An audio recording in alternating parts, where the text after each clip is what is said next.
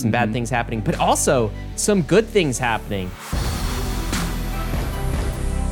Happy Friday morning to you. It is the fourth Friday of August. And David, the special time. What time is it? Ryan, it's the Friday Bankless Weekly Roll Up, where we cover the entire weekly news in crypto, which is always an ambitious endeavor.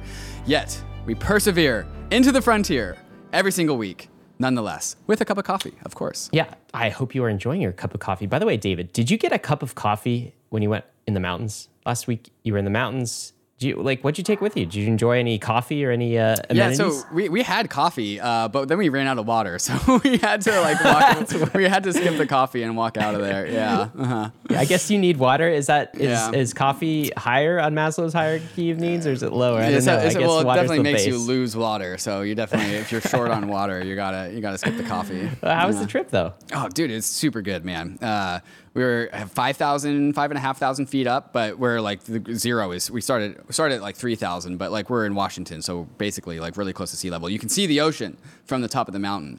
Uh, it was great, man. It was great. And feel. you're, you're Great also uh, had cell service. I heard because Yes. you're checking in. Yeah. So. I mean, we, we, we were so high on the mountain that like we had sight lines with Victoria, British Columbia, uh, and so we actually were able to get service. And so when I wake up on Sunday, I just like look at my phone to check out the time, and I have like a widget on my front screen that shows me the uh, shows me the ether price every single. you're checking prices on the Oh mountain. no! I knew I, it. It's I like knew it. I can't not check prices. It's on my home screen. Like it's the first thing you I can look delete it from your home screen.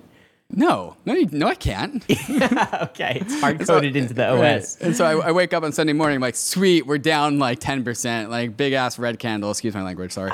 Yeah, you knew it, huh? Mm-hmm. It was right right after the roll up too, when we, prices were up. So and then we had a crash. But Yeah. you you also saw some like uh, strange activity while you were Yeah, there. dude. This- Okay, so I don't know. This sounds a little conspiracy theory to me. So con- convince me. This is what this is what we were worried about. Okay, so it is 9:46. It's, it's dark out. We're on the top of the mountain, and you know we're watching a, a shooting star here or there. there. There's a shooting star. There's a shooting star. It's nice, super cute. Um, and then uh, we see this very slow line in the sky. I'm like, wow, that is the slowest That's moving different. shooting star I've ever seen. And then it just doesn't go away. Like shooting stars go away like a second or less. This thing we saw it for 90 seconds, maybe a little bit longer, and it was just like this long line and it had this weird trajectory. It was like first it was coming down across the horizon like a shooting star, but then it changed direction and started moving toward us, and then it oh went right over us, and it was this line of light. And as it got closer and closer, it turned from a line to like a series of dots. And then it, it looked like we were like right below, like you know how those planes like trail um, a sign, like you know, "Marry me, Susan" Yeah, or yeah, something. Yeah, yeah it, was, it was like that, but lights. But who who has ever seen those with lights on them? So like that Okay, was okay. It. So what are you guys thinking there? Like there there has to be a, the group of five of you. I know one of them we were has gotta be freaking a out, believer, dude. UFO like, believer. I am a, I feel like a very sane, grounded individual, and I'm like, I don't know, I don't have an explanation for what this is. This is, Yeah? it can't be a plane. You think it's possible? I don't, I don't know. Like it, it is.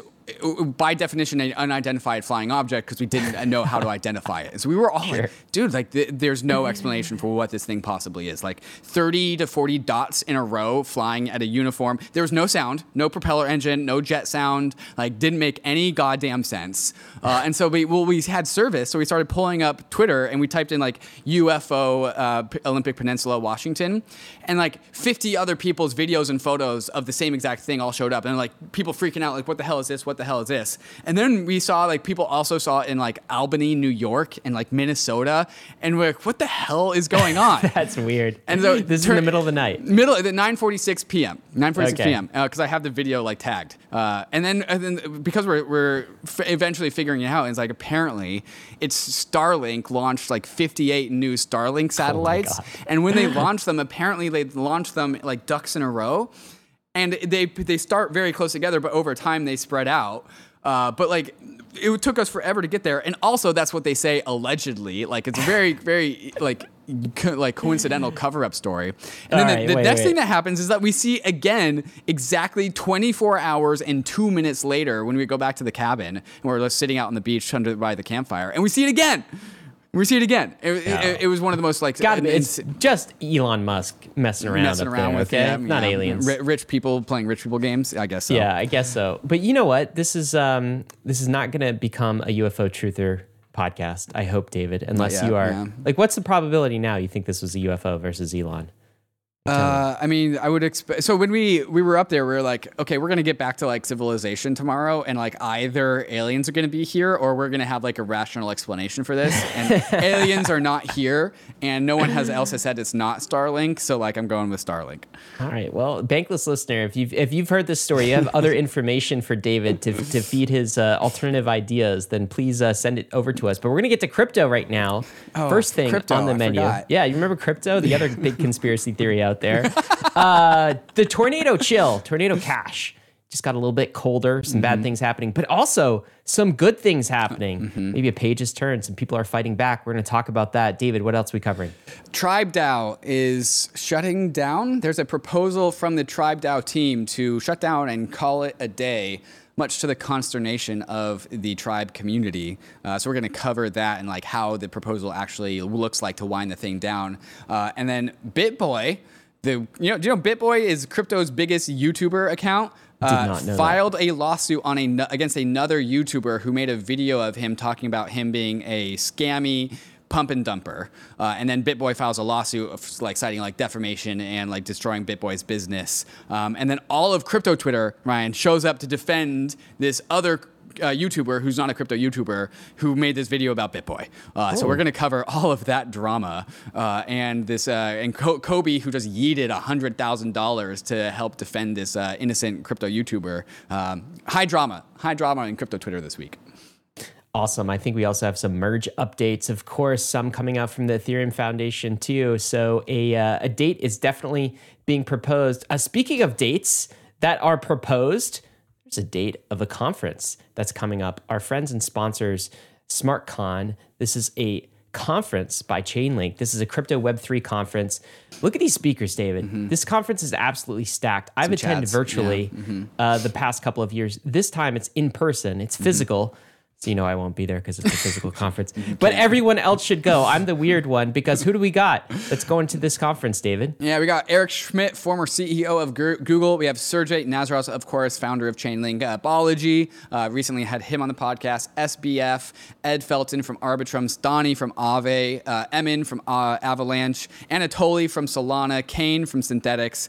Uh, and so this is a, the first time that SmartCon is actually in real life. And so previously it's been in virtual uh, every single year, but this is in real life. There is a link in the show notes to get a ticket if you so choose to go, and also a code Bankless to get a hefty discount if you also want a hefty discount. Which why wouldn't you? Hefty discount. This is uh, for you, for the Bankless community. Just type in Bankless and get that discount, uh, a gift from the folks at SmartCon. Uh, thank you for that. All right, David, let's get to the markets today. Bitcoin. I'm seeing some red candles. yeah, I'm seeing bi- some big down boy action. red candles. Yeah, hmm right after we recorded the weekly roll up last week. So like when Bankless listeners opened up the weekly roll up Friday morning, like all of our numbers Everything were all bad. wrong. It was all bad. Yeah, it happened like Friday. Yeah. Um, uh, and so uh, let's see. Uh, Bitcoin started the week at twenty three thousand and a half. $23,500, ending the week at $21.6 thousand, down 8.2% on the week. Oof, oof. That doesn't feel good. Down Doesn't- almost doesn't- double yeah, digits. And yeah. Ether, I think, is down double is digits down this week. double digits. Yeah, That's some started the week at 1920, ending the week at $1,700, where we are now, uh, down 11.4% on the week. David, what happened to my merge trade, man? Did it I mean, die it- last it- week? No, it's fine. It's fine. we're, we're back 14 days. We're back 14 days. Just back in time, 14 days. Right. Not a big deal. That's what happens when you're too uh, zoomed uh, too closely to this. But Mm-hmm. how about the ETH Bitcoin ratio? Because that's a that's a tell for whether Mm-hmm. we're in merge season or not. Yeah, where it started the last week at 0.0795 down to 0.0876. Uh, so down 1%. But if you look at the chart, like you zoom in, was basically 0.08, went all the way down to 0.073, and then recovered to where it is now at 0.0787. So like like went down a lot and then recovered a lot. Uh, and so to me, that like pressure, that buy pressure to keep uh, the ETH BTC ratio at its like local highs, I think is the merge trade. That's Is the- strange. Like, what happened? that's happened merge here? strength. Merge strength. What happened here? Like, why did this happen on Friday? Last Friday, this big candle down. I don't know. I don't know. Market's gonna stuff market. happens. Market's Cry- gonna market. crypto does go down. Did you know? You know? sometimes on a daily, hourly, minute by minute basis, even goes up and down. Is what they tell me. Sometimes it So goes why do down we- for an entire year. I'm back to David. Why do we even do numbers, huh? Every week. Uh, how about the total crypto market cap while we're doing numbers? What is Yeah. that? looking Da- like? down from where it was last week, 1.16 billion, excuse me, trillion, to where it is now at 1.086 trillion. Uh, so down, what what is that? Uh, 0.8 trillion on the week. Do you know, David? I remember a time when total crypto market cap was ten billion dollars. Some people remember Oh, yeah. way like way like sooner than that, but like I remember the days like 2016 Mm-hmm. when Ethereum was like 500 million to a 1000000000 and Mm-hmm. like Bitcoin was just the big behemoth. It's so zooming out. This feels a whole lot better. Like one trillion dollars, what a success Yeah, for zooming crypto out over to where ninety percent of these listeners weren't here, Ryan. Sorry. but look at these things, you know, like uh, I don't know. We're back to crypto prices. I came I came in don't they, David? in June of 2017, and the the total crypto market cap was 80 billion dollars. Wow. See? How silly is that? Now you're at Wow. a trillion. Wow. What a success. wow. It's been very successful. Yeah. And and June of 2017 was like kind of like pretty We're- frothy at that time. There- we were well into the bull market. Yeah. Mm-hmm. Was I was, I was a right here, right? 2017 top buyer, certainly. that top buyer badge with pride. I think we all were. We've all bought some tops around here. Uh, that's how you learn in crypto. But It's, it's, let's it's talk about some gov of stuff. Yeah. mhm. Yeah, you want to talk gov stuff a little bit, just a little bit, because some stuff's happening. Uh, Mm-hmm. Biden just okayed a sweeping student loan relief plan as midterms near. That's a keyword. As midterms Yeah. near, of course, right before course, uh, November. right. Uh-huh. But also, what's happening here? Uh, it looks like some debt forgiveness. Yeah, $10,000 of student debt is being forgiven for anyone who receives less than $125,000 a year. So if you make $125,000 a year or less, you have 10,000 less dollars of student debt if you had it. Just been Uh, eliminated. It's gone. Gone. Gone. They, they, they deleted the zero or the $10,000. Uh, if you had a Pell Grant, you uh, got up to $20,000 of student debt for low and middle income borrowers who had a Pell Grant. Um, so cool. Some, I, and so like, you know, a lot of people have student debt. So add like multiply $10,000 by the number of people who make less than $120,000, uh, $25,000 a year.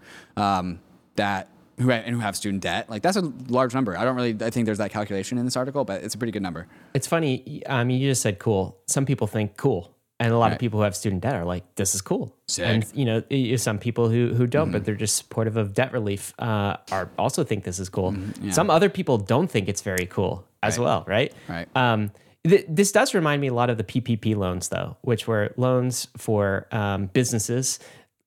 Some small businesses got the funds. A lot of large businesses got the funds that were eventually forgiven during COVID. It kind of reminds me of that.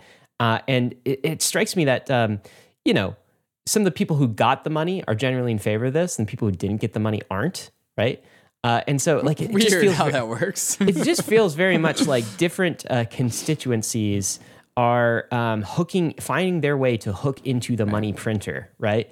And whether Mm-hmm. that's a good or bad thing, that's kind of beyond the scope of this podcast to consider. But what we are looking at is the money printer continues to go burr, right? Right. And one, uh, you know, whether it's red or blue, one uh, politician gets in control and rewards their constituency, then another gets in control, rewards theirs through tax cuts or debt relief or stimulus checks or that sort of thing. I feel very much like David. We're we're kind of losing the credible neutrality of the of the money printer through this process, though, and that is certainly a contrast with crypto.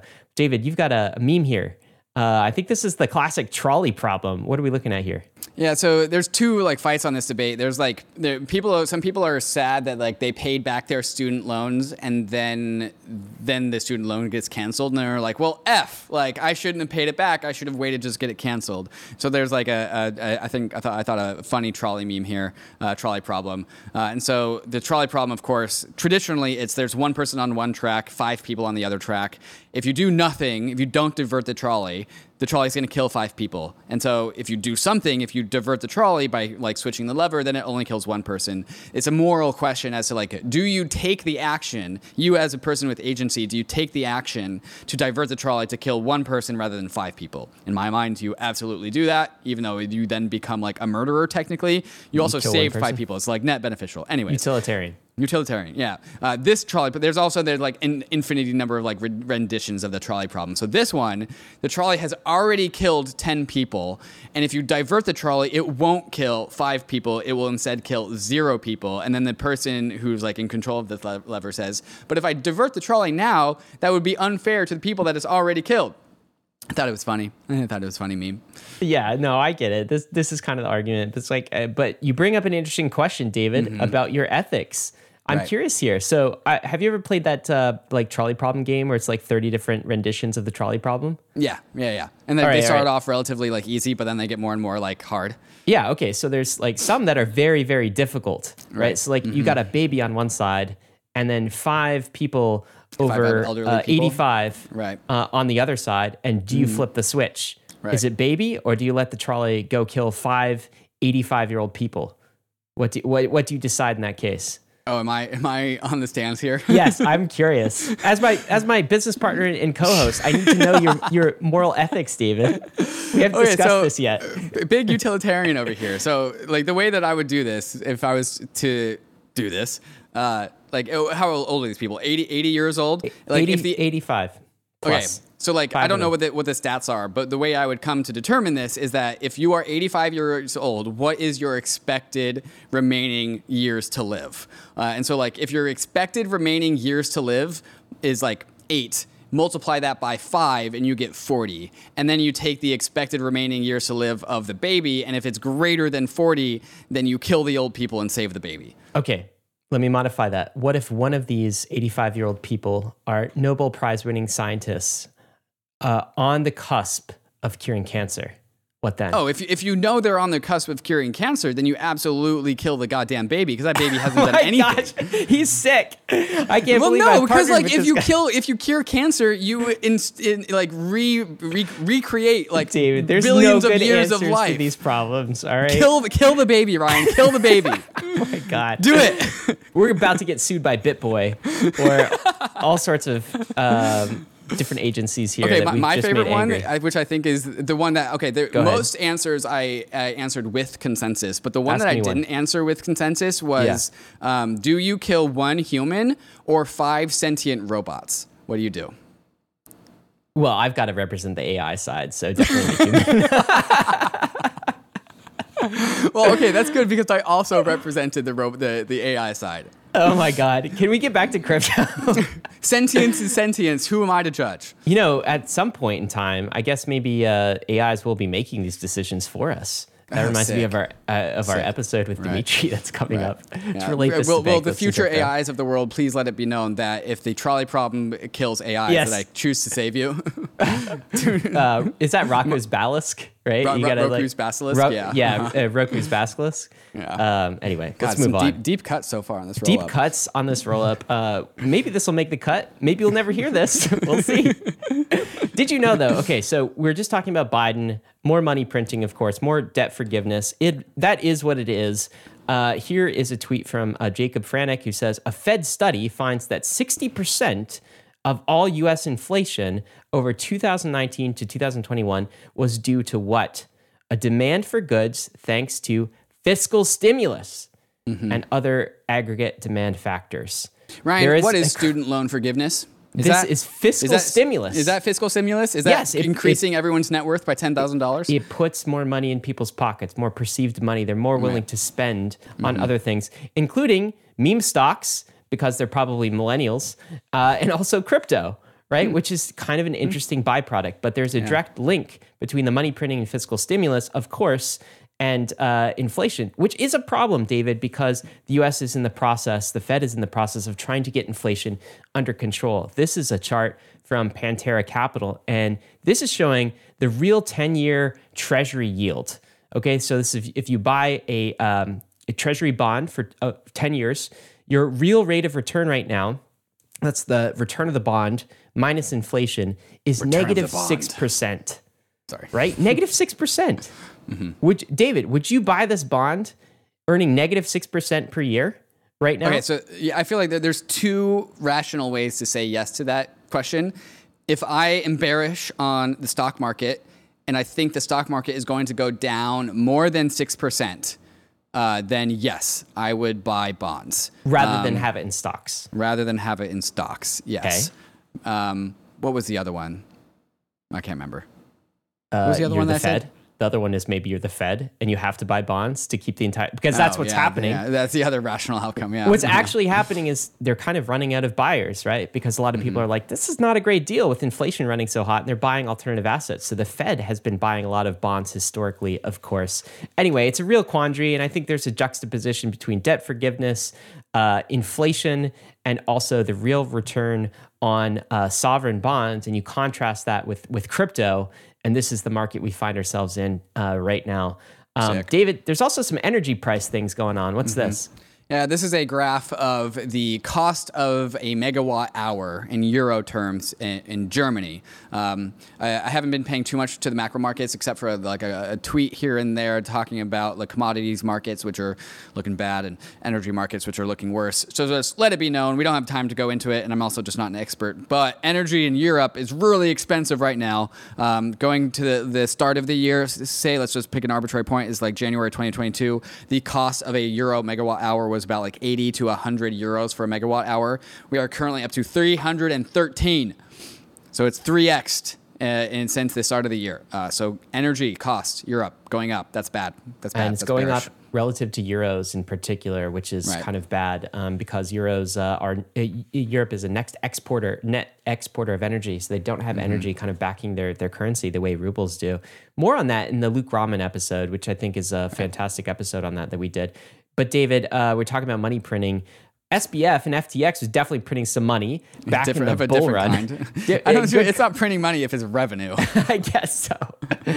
Uh, all right. So, uh, some leaked financial data. How much was FTX making last year?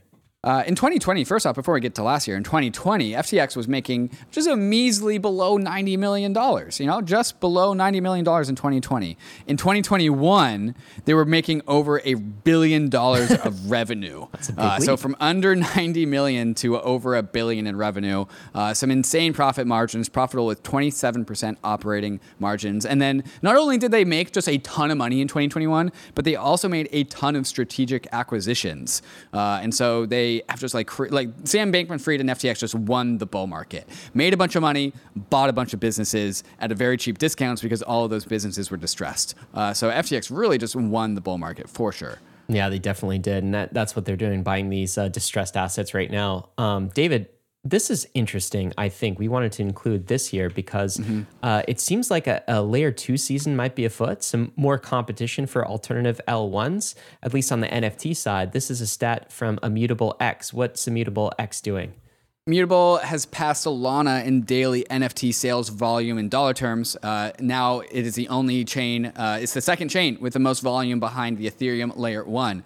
And this kind of just makes sense. Like Immutable is a NFT optimized platform. It's built for NFTs and for trading NFTs, um, and also with super cheap fees, kind of like Solana. So perhaps eating into Solana's market share, um, but also Solana overall is down in NFT trading volume. It was between like three and five million dollars uh, in daily NFT trading volume back in June.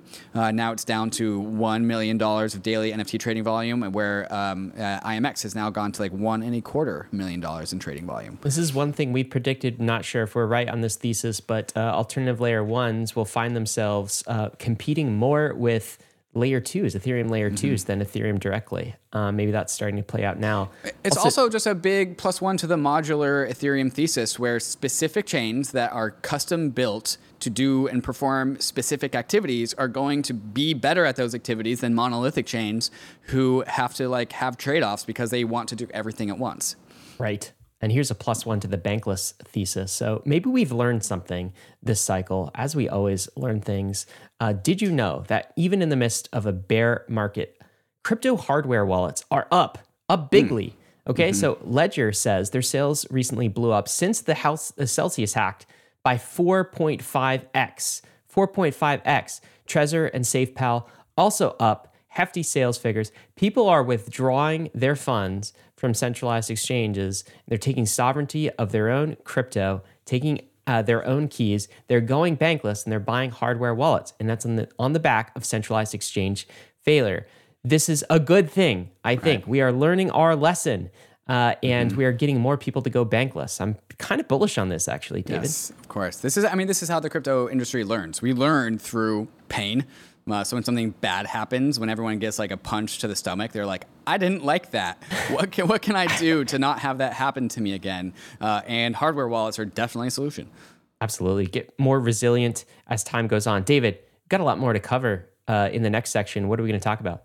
Oh my God, so much. Uh, first, coming up next is the freezing, the chilling effect of the tornado cash. But we also got some thawers on the horizon, people trying to stop the freezing and thaw things. Am I drawing out this metaphor too much? I don't know, uh, probably. Uh, but in addition to that, the Tribe DAO trying to unwind, trying to shut down, proposal from the Tribe DAO team to just call it a day with Tribe uh, and the community backlash as a result of that. And also, BitBoy Sue's a YouTuber, but the entire crypto community, the entire, entire crypto Twitter community shows up to defend that YouTuber. So we'll get into that drama, which is some juicy drama, and more right after we talk to some of these fantastic sponsors that help you go bankless. Rocket Pool is your friendly, decentralized Ethereum staking protocol. You can stake your ETH with Rocket Pool and get rETH in return, allowing you to stake your ETH and use it in DeFi at the same time. You can get 4% on your ETH by staking it with Rocket Pool, but you can get even more by running a node. Rocket Pool is the only staking provider that allows anyone to permissionlessly join their network of validating nodes. Running a Rocket Pool node is easier to set up than running a solo node, and you only need 16 ETH to get started. Why would you do this? You get an extra 15% staking commission on the pooled ETH, so your APY is boosted. So if you're bullish ETH staking, you can increase your APY and get some extra tokens by adding your node to the decentralized Rocket Pool network, which currently has over a thousand independent validators. It's yield farming, but with Ethereum nodes. You can get started at rocketpool.net and also join the Rocket Pool community in their Discord. You can find me hanging out there sometimes in the chat, so I'll see you there. Lens Protocol is an open source tech stack for building decentralized social media applications. It is the new era for social media. We all have toxic relationships with our Web2 apps. We want to break up with them, but we can't. These applications own our digital lives and all the relationships that we've made. We need to break through to a new paradigm of social networking applications that we control rather than them controlling us. Lens isn't a social media app, it's a protocol to let a thousand Web3 social apps bloom. Lens is a permissionless and transparent social graph that is owned by the user. In crypto, we say not your keys, not your crypto, and on Lens, we say not your keys, not your profile. With Lens, your followers go with you to whatever social media application you want to use. And instead of being trapped by an algorithm chosen by that app, Lens lets you choose the way you want to experience your social media. All right, guys, we are back. More on Tornado Cash. So, more on the OFAC sanctions, of course. As you know, OFAC sanctioned for the very first time smart contracts on Ethereum, the Tornado Cash smart contracts. The last couple of weeks, we've been dealing with and talking about the fallout from that. Here, one of the follow-up items. This is in the in the negative uh, section. There's also some positive things we're going to talk about. But um, what is this first headline we're looking at, David? Yeah, so post merge, uh, a lot of all of the Ethereum clients are going to have this thing called MEV Boost kind of plugged into it, like a little bit of a sidecar. Um, that's produced by Flashbots, uh, and this is something that is first an accessory to the Ethereum protocol, but then later becomes integrated into the Ethereum protocol. Um, basically, it's a precursor to proposer builder separation, and it allows Ethereum stakers to just receive pre-created blocks from MEV Boost, from uh, uh, these people called block builders who are building blocks, which are kind of a computationally intensive thing to do. And then these block builders just propose these blocks to proposers, ETH stakers, proposers or ETH stakers, and then ETH stakers take these blocks, and then they just like, oh, I'll take that bid associated with that block and I'll propose that. Uh, this service is going to be created by this thing called MEV Boost, but Sadly, uh, Flashbots is a U.S. centralized entity, and they stated that they plan on complying with OFAC regulations because they don't want to go to jail, like relatively rational. Uh, and so as a result of that, that's one of the big conversations that trigger this Ethereum censorship conversation, saying, "Oh, well, if Flashbots is going to be, maintain OFAC compliance, we're almost doing censorship at the protocol level." Uh, and as a result of that, uh, Flashbots has accelerated the um, open sourcing of MEV Boost and their relayers so that more people can participate to remove some of that censorship. But the point here is that Flashbots as a as a centralized regulated entity is not going to go toe to toe with OFAC, and they will be complying with OFAC.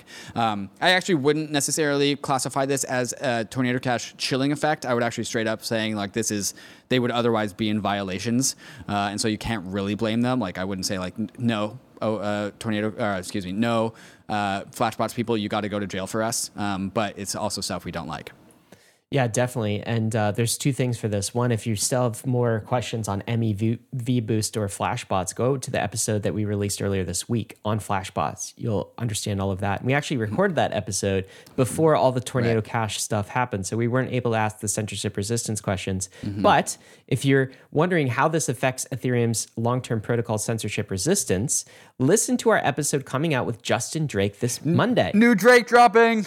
It's so good. Okay, this is uh, our episode. I think we called it Ethereum Uncensored. Yeah. And uh, he classifies this Great problem, the problem of flashbots and block builder censorship, as a uh, form of weak uh, uh, censorship attack, weak censor attack. And so he goes through the difference between weak and strong and shows what the mitigators are. Anyway, fantastic episode. If you're worried, like I am, when you read a headline and you're like, Flashbots is blacklisting wallets, what does this mean? Got to do your research. Listen to both those episodes coming out on Bankless. Uh, we could talk a lot more about that, but there's more. uh, more, FTX, yeah. They this froze this is actually tornado cash chilling effect. As in, this Yes. did not need to happen. This is not. No one is forcing FTX to do this. So there's a, uh layer two, similar to Tornado Cash in terms of the tech stack it uses, Yeah. but also different, more advanced in, in some ways. We talked about it a lot. It's called Aztec. Uh, and FTX actually froze a user account who sent coins to Aztec's ZK Money. Aztec, of course, was not on any OFAC sanctions list. Does use similar technology, preserves your privacy on it's a- chain, a only in mixer, layer two. yeah. Mhm. And then now here's a um, crypto exchange saying wallets can no longer.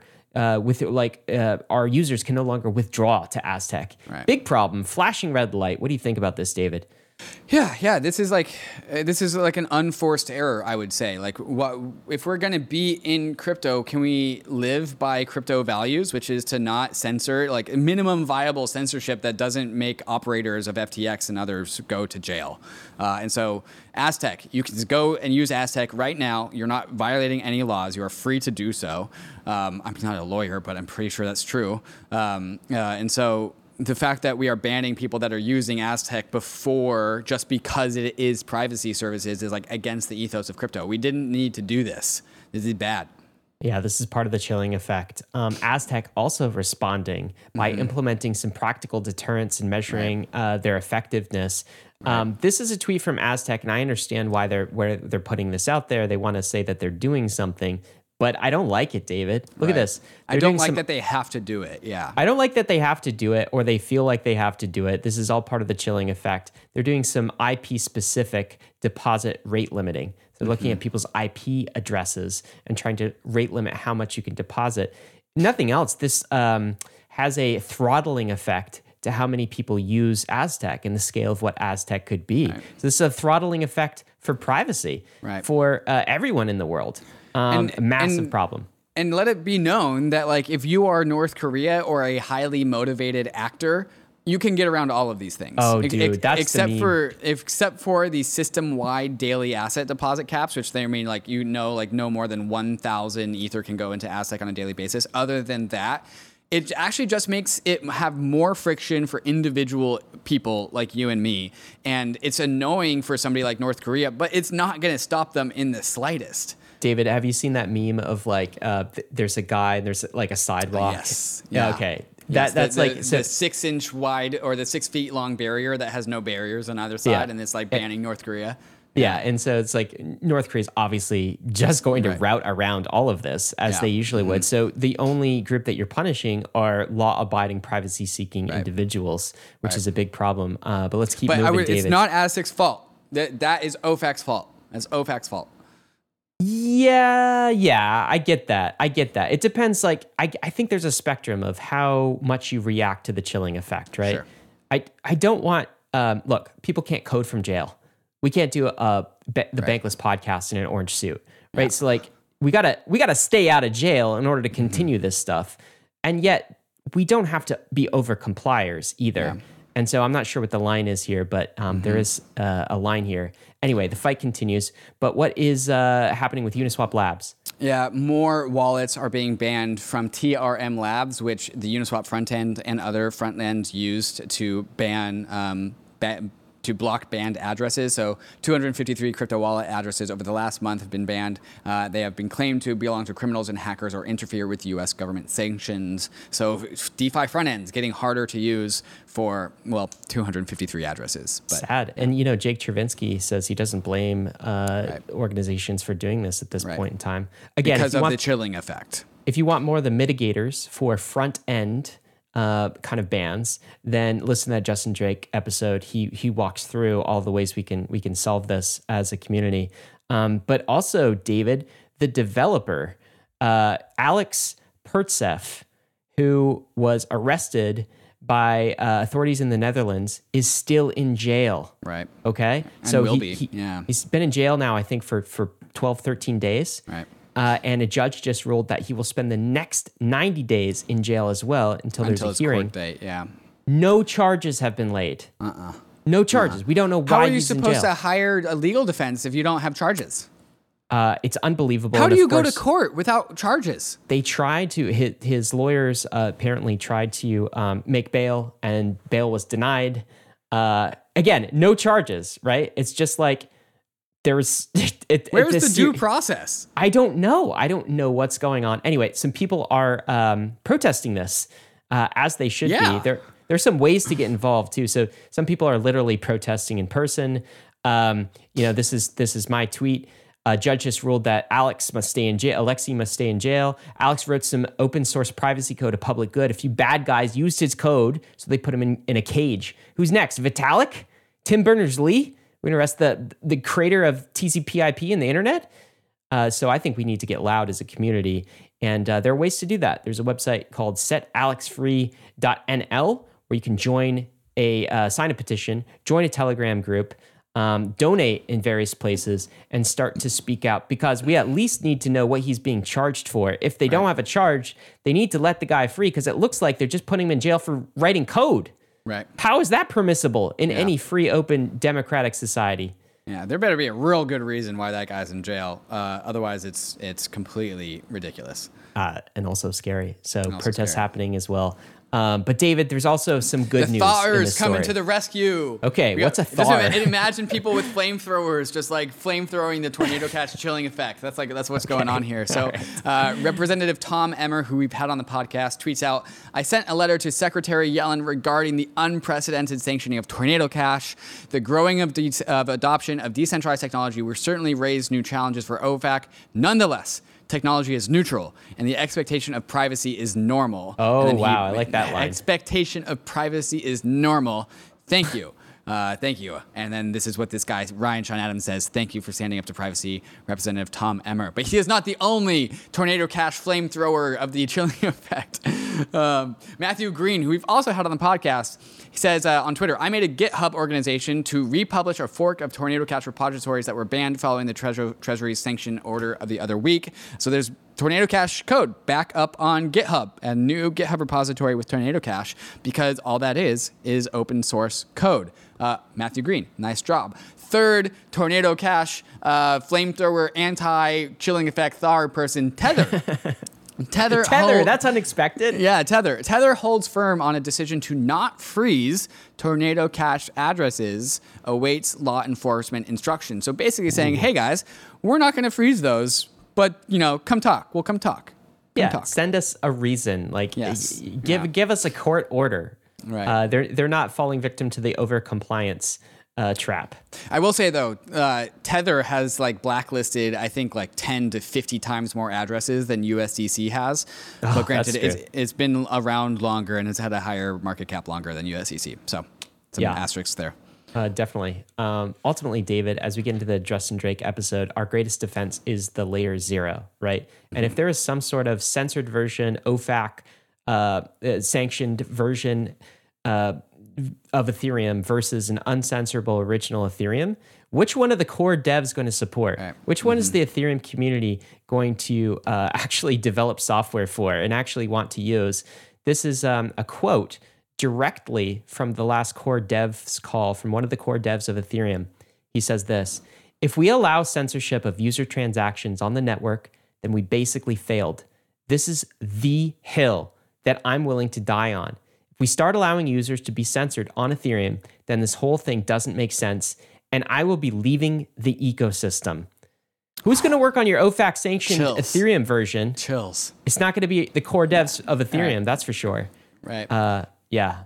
It's See, been yeah, good that's to see a that really good point. If if OFAC wants an OFAC compliant version of Ethereum, they build it. they need to build all of that infrastructure from themselves because no Ethereum core devs are going to be like, okay, yeah, we're, we'll just build OFAC compliance into our censorship resistant blockchain. Like, no. Ethereum.gov, baby.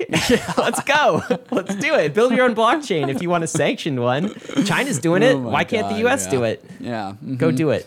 Uh, nice job. This is uh, Marius on the uh, Geth team. Geth, uh, I mean, probably the most important piece of Ethereum infrastructure that exists. Bullish, bullish. Uh, I think bullish layer zero. David, Yep. let's move on to the next Mm-hmm. story. What are we talking about here?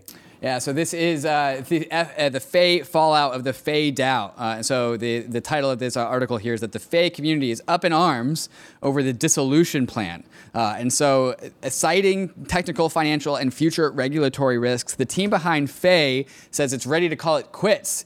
Uh, they make a proposal to the DAO, but that proposal would only partially repay $80 million of the uh, of the Rari hack, which is now the Rari Fei Ferrari. Remember that whole thing? Um, so uh, Rari DAO, uh, Rari got, got hacked $80 million, and there's plenty of funds to pay back these hack victims in full.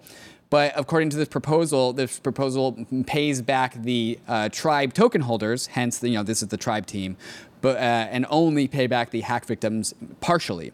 Uh, at the peak of the bull market, the Fei market cap, the Fei stablecoin, was over 800 million dollars. Now it's just 140 million dollars.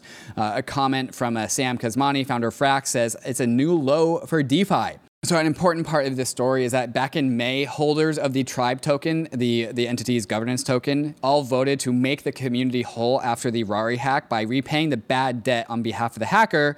Uh, but the specifics would be hammered out later.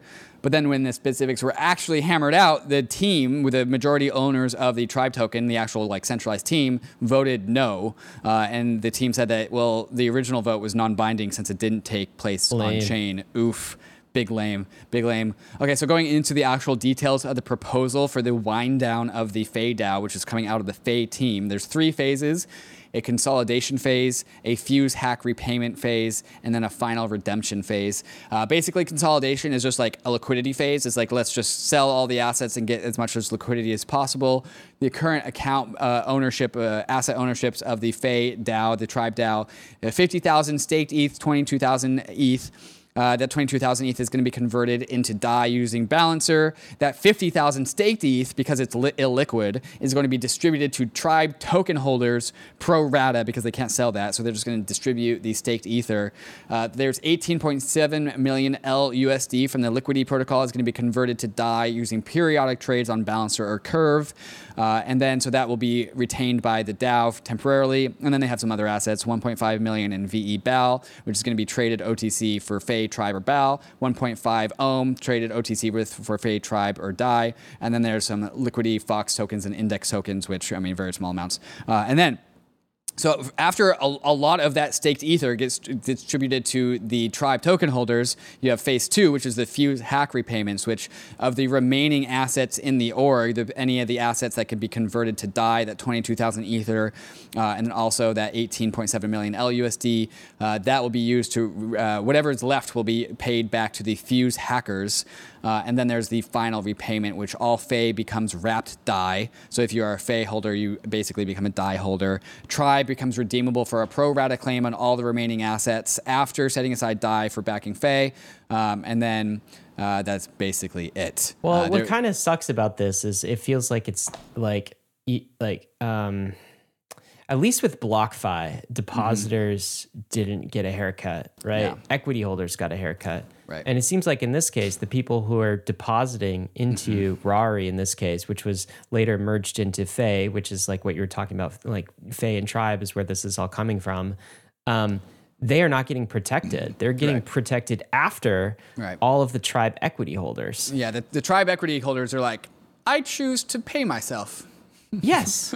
and, not the hack victims. Oh, and there was a governance proposal that said that we should we should help pay the the hack, hack, victims, but it's Oh, that, that one doesn't count. No, Yeah. that was a that was a fake one. So this- uh, it's just I, I'm I'm with Sam. This is just kind of shit. Look, I don't know all of the details of this, mm-hmm. so I, I hazard to to talk too much about it.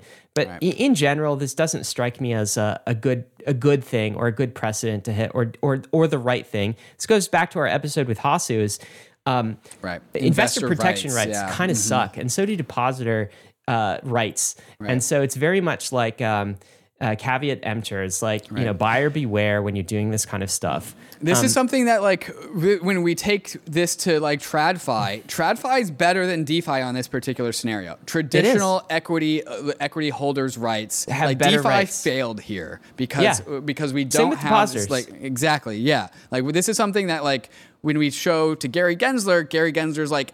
Oh, this is great. This is good But for he- me. I he's get to right on that. regulate this more. yeah, he's right on that this, piece of This makes Gary Gensler right. Like, nice job, tribe. He's wrong because he wants to fix it the Gary Gensler way, Well, which yes, is like make these things all right. It gives but him there's more like, ammo, yeah. yeah. There's also uh, it gives him more ammo for for sure. But so I'm disappointed with that. I like not with the wind down and them choosing to quit. But I'm disappointed with them not helping the Fuse uh, hack repayments. But I'm more disappointed macroly in like. The class of 2021, David, DeFi Right. builders. I'm not throwing everyone under this bus, but there have been a lot of them. And there have been a lot of DeFi builders that I feel like have abandoned their projects, Yeah. just like orphan them. Things got a little tough, right? The, it's the like going got tough and they folded. Yeah. I feel a little bit like um Def- DeFi Grandpa over here saying, back in my day, Rune Christensen and Maker quit." DAO didn't quit when the going got tough. But that's a bit how I feel. And Yeah, I just want to say, I, rather than calling out some of the DeFi projects that did abandon and founders that did abandon their projects, Mm-hmm. um, I just want to give a shout out to all the DeFi founders that didn't, Yeah. even when the going got tough. And there are a lot of them. I created a thread where um, the community kind of tagged a lot of people here.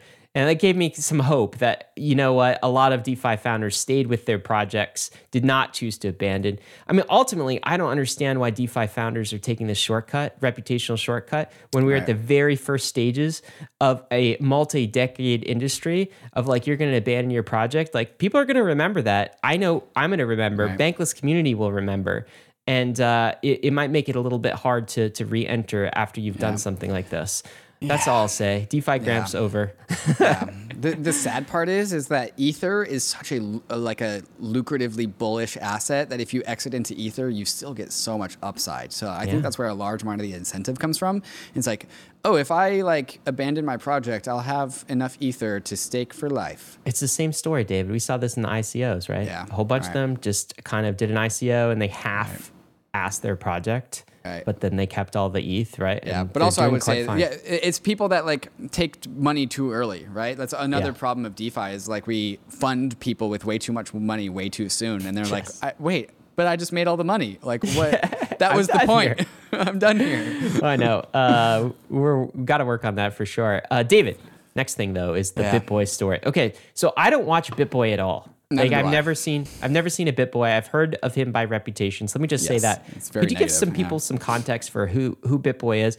I get the sense that there is a whole nother world of uh, crypto YouTube out there. We are barely YouTubers, by the way. If you're listening, if you're watching this on We're- YouTube, we are God podcasters who put our stuff on YouTube. We try our best, all right. But like, we're not YouTube optimized yet. Although Right. we're getting better, right, David? Yeah, we are getting coming better. Yeah, but anyway, BitBoy was purely crypto YouTube, Yeah. and what what was he all about? What was his platform?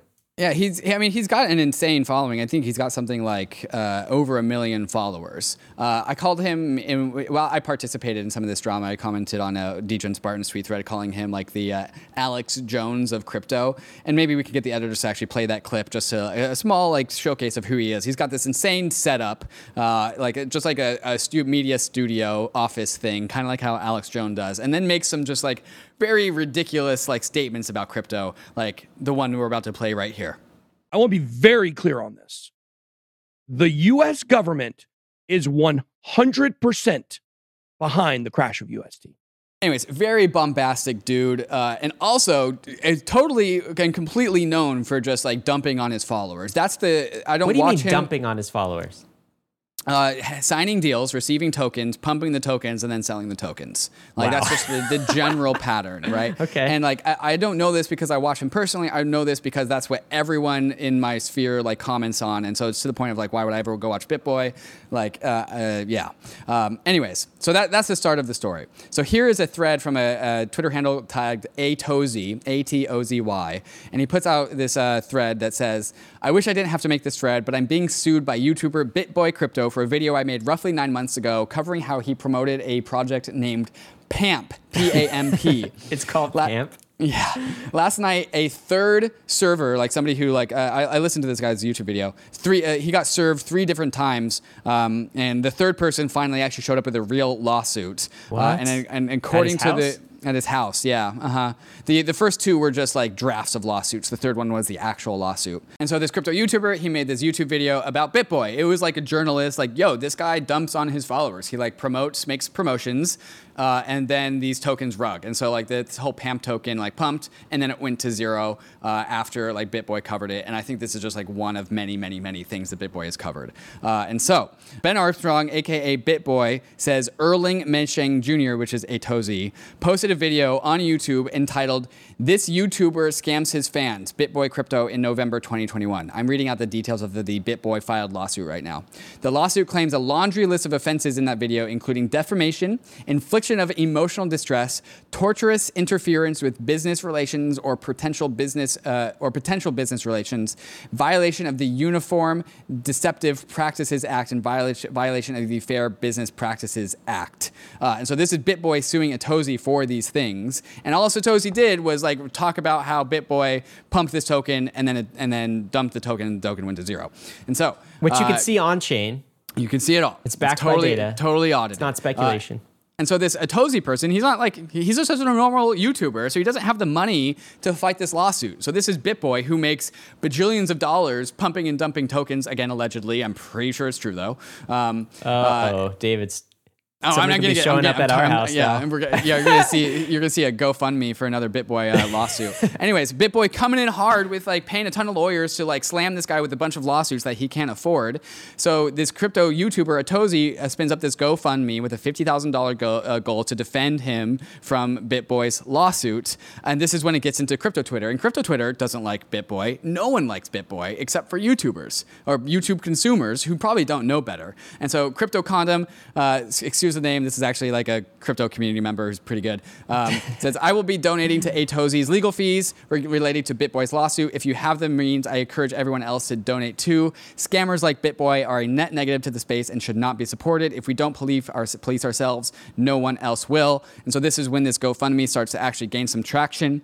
And then coming up next, Cobie uh, tweets out, uh, "I'll send hundred thousand dollars later or something when at PC." And then that gets 8,000 likes. Uh, and then Cobie follows up a little bit later, says sent. Uh, and yes, Cobie actually did send $100,000 to this uh, this uh, crypto uh, non crypto YouTuber, normal crypto YouTubers, just like Ether- uh, Ethereum address. I'm assuming Ethereum address. Uh, and so what happens next? What happens next, Ryan, is that BitBoy drops the lawsuit. Uh, Wow. And so this is Autism Capital saying, hearing BitBoy succumb to social pressure and announce he's dropping the lawsuit. Can anyone verify? And then the next tweet says, yes, indeed. Uh, and so here's the clip that BitBoy said where he's on his own like YouTube channel saying, I'm dropping the lawsuit. Okay. Where we're at is at this point, it has become public. It's become uh, a- an absolute debacle. We know Cobie gave him hundred thousand dollars, so uh, you know hopefully that money will go to good use. Uh, but yeah, so we are going to drop the lawsuit, hundred percent. And uh, I'm sorry this became public. I'm Ryan, you want to know my favorite quote from this little clip here? Yeah, give it to me. Where BitBoy says, I'm sorry this became public, is what he says. I'm sorry I was found out. I'm sorry I, fou- I was found out to do frivolous lawsuits to allow myself to continue to dump on my followers. Okay, but Uh, mm, yeah.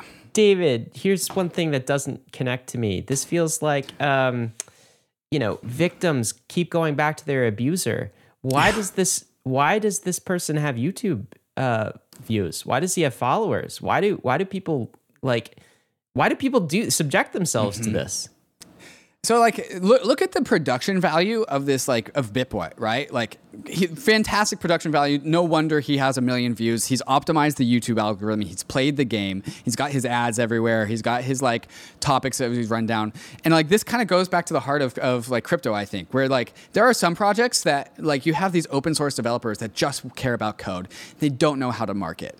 And then you have other projects which market themselves to the very end and that's the product and they forget about the actual code development. This is the same thing. This is Bitboy. Hyper marketing optimized, knows crypto to enough extent to when people are like, oh, like I would like to know about crypto, I'll go to the most number one followed crypto YouTube channel because clearly that's the best channel. Uh, and then they listen to Bitboy Crypto, who's like, Pamp token is gonna pamp. It's in the name.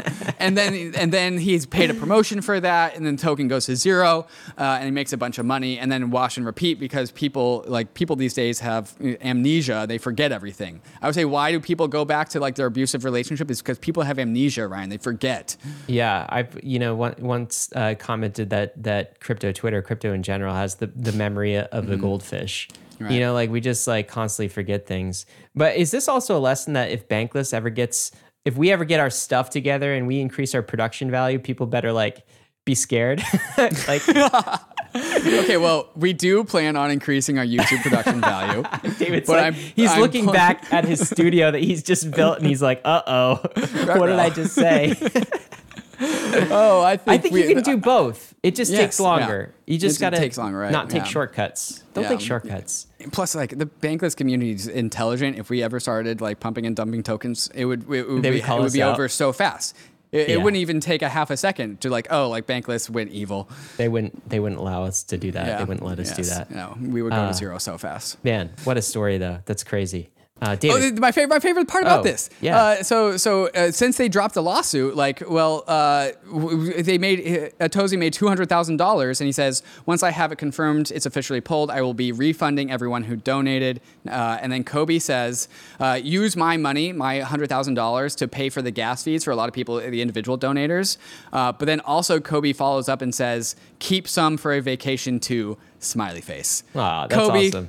Cobie, Good job. Well done. Hey, look, Well look, done. Both of these lessons, right? It's like the last lesson is like not take, don't take shortcuts. This lesson is Right. don't take shortcuts. Also, I love this this concept of we can also police ourselves at the social layer Yeah. too. We need to Yeah. Mm-hmm. do much more of that in crypto and call these things out. So good job, uh, a, a Tozy YouTuber. Man, I am so yeah. not connected with uh, crypto YouTube though. This, this just shows me that I'm just living in a different world. David, what what do we got coming up next? Oh my God, so much. Okay, uh, merge updates. We got some merge updates for y'all, of course. Uniswap is getting a brain. Uh, cue that part uh, of the Wizard, uh, Wizard of Oz where the Scarecrow says, "If I only had a brain." Uh, there's a meme on that later. Between Nike and Adidas, made 200 million dollars in total NFT revenue, but one of them made a lot more than the other. So we'll get into which one made, which one won the NFT game in 2021. All of that and more right after we talk to some of these fantastic sponsors that make the show possible. Arbitrum is an Ethereum layer 2 scaling solution that is going to completely change how we use DeFi and NFTs. Some of the coolest new NFT collections have chosen Arbitrum as their home, while DeFi protocols continue to see increased liquidity and usage. You can now bridge straight into Arbitrum from more than 10 different exchanges, including Binance, FTX, Huobi, and Crypto.com. Once on Arbitrum, you'll enjoy fast transactions with cheap fees, allowing you to explore new frontiers of the crypto universe. New to Arbitrum, for a limited time, you can get Arbitrum NFTs designed by the famous artists Ratwell and Sugoi for joining the Arbitrum Odyssey. The Odyssey is an eight-week long event where you complete on-chain activities and receive a free NFT as a reward. Find out more by visiting the Discord at discord.gg slash Arbitrum. You can also bridge your assets to Arbitrum at bridge.arbitrum.io and access all of Arbitrum's apps at portal.arbitrum.one in order to experience DeFi and NFTs the way it was always meant to be fast, cheap, secure, and friction free.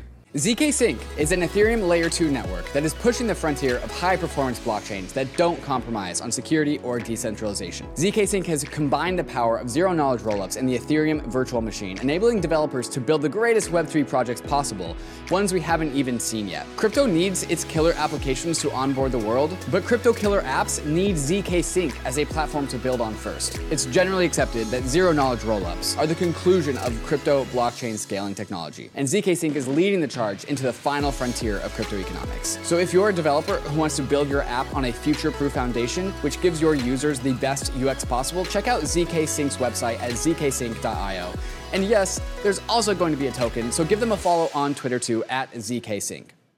All right, guys, we are back. Another merge update. This is a date. Now it's an official date, not just a tweet on Twitter. It's a tweet from Tim Beiko, the Ethereum uh, Foundation. So Tim Beiko says Ethereum's transition to proof of stake is happening. Client releases are out. Upgrade your update your node. That's a thing you have to do if you're running a node. By the way, um, first part of the merge, Bellatrix happens on September 6th, and then the full transition ETA September 15th. Not even a date range. Not even the 15th to the 16th. September 15th. Mark your calendar, David. Is that the official date? Yeah. September 15th. That is well, uh, no, because it's still the it's a, still an official TTD number, total terminal difficulty. Uh, so there is no official date that TTD number can hop around, but it's an official TTD number which says the same thing. There's no there's no new TTD number. The only thing that's new this week is that we have new client software that instantiates that TTD number into the clients. And so as soon as you update your clients, that TTD number goes into your client and then it's hands off from there. That uh, the Bellatrix activates and then later is the merge. The current estimated merge time right now is 6:20 a.m. Eastern Time. Thursday, September 15th. This number's been hopping around. Uh, it used to be like 8 a.m., uh, then it hopped around to like 4 a.m., and now it's now it's at 6:20 a.m. But it's looking like Thursday early morning Eastern time. Uh, Pacific Pacific people and also Eastern people, you're probably going to be in bed. Uh, but this number will continue to hop around. But you know, zeroing in on Thursday morning, September 15th. This link in the show notes is a script that actually calculates it based on the current hash rate. So you can always get the update Mm-hmm. uh, on that, even though you know Bankless is going to update you on a weekly basis. Yeah, we're gonna as talk about far as every this is going to happen until it actually happens. Mm-hmm. Because as Dune Analytics says, the merge is coming. Here are the top dashboards to follow the action.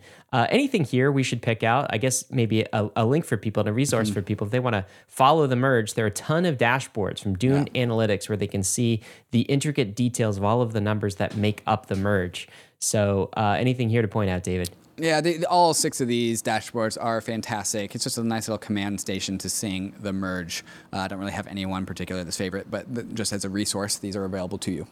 You know, the bigger question I think is there was this uh, rag of a publication, a t- uh, you know, a terrible uh, newsletter Terrible, terrible newsletter. um, that published an article. Said, Why would you ever publish this title of a? Of a Is the merge un- overhyped? Who published this? Who For people who are not seeing on the on the on YouTube, this is Bankless. Okay, this is a Bankless article. We had our friend uh, Jordi Alexander. Do you remember Jordi Alexander? So he came at a time when everyone was uh, just so frothy bullish about Terra on Luna. Luna. and he took the bear case. The, bull, the Luna- very difficult at the time, difficult position to take. The bear case for Terra Luna at its peak. When was this? April? Did we do Yeah. this March? Uh-huh. April? Yeah, Something April, like this? Uh-huh. Like about uh, a month before the Terra collapse, essentially. Mm-hmm. And Jordi took the position that, like, I know everyone's bullish on this thing, but there are a few tail risk events you really should look at. and I think they're fairly high probability. A month later, it's br- it's completely beat up. And by the way, a whole bunch, most people, a lot of people coming out of that debate thought Jordi lost the debate. Yes, They were more say, compelled by the oh, bull." yeah, Jose, the other guy, just absolutely sweep the floor with him. But then if you go back to the YouTube comments, they're all like, "Oh, like now." Oh, really? Yeah. People because, refresh their if, you- If you if you see the uh, uh, the chart the chart of viewers on that video, you know Yeah. it's the normal curve. And then Terra collapses, and it gets another huge bump because people went back and watched Guys, it. And so, like, the four month old YouTube comments are like, Jordi got railed by Jose. And then the three month old YouTube comments are like, oh, Jordi was right. Oh, Jordi got it right. Wow, Jordi was right.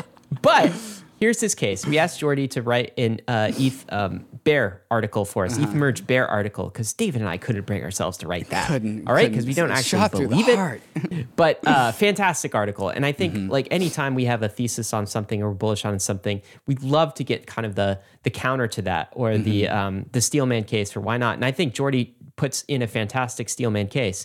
So a few things. By the way, this is full of uh, fantastic uh, memes, Memes, throughout memes, the yeah. But uh, let me try to summarize some of his uh, high level takes and get your reaction to this, David, as an ETH bull, right? So, one thing he says is that, yeah, there's these three dragons to the triple halvening, uh, to the ETH merge bullishness. One is re- uh, reduced issuance. He says, yep, I understand that. That's pretty bullish. I get it. The second is EIP 1559 burn.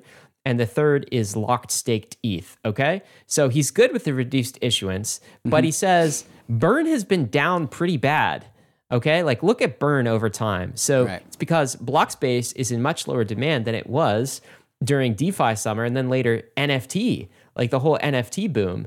And then if you look at like this past summer, David, uh, we're not even deflationary No, at we're this not point. deflationary. And Big so he, what's what's with your ultrasound money, merge money, if it's not even deflationary? That's what Jordi's saying. And there's not an indication, he says, that a positive catalyst ahead that will actually bring this block space demand back. Maybe it goes to uh, alternative layer ones.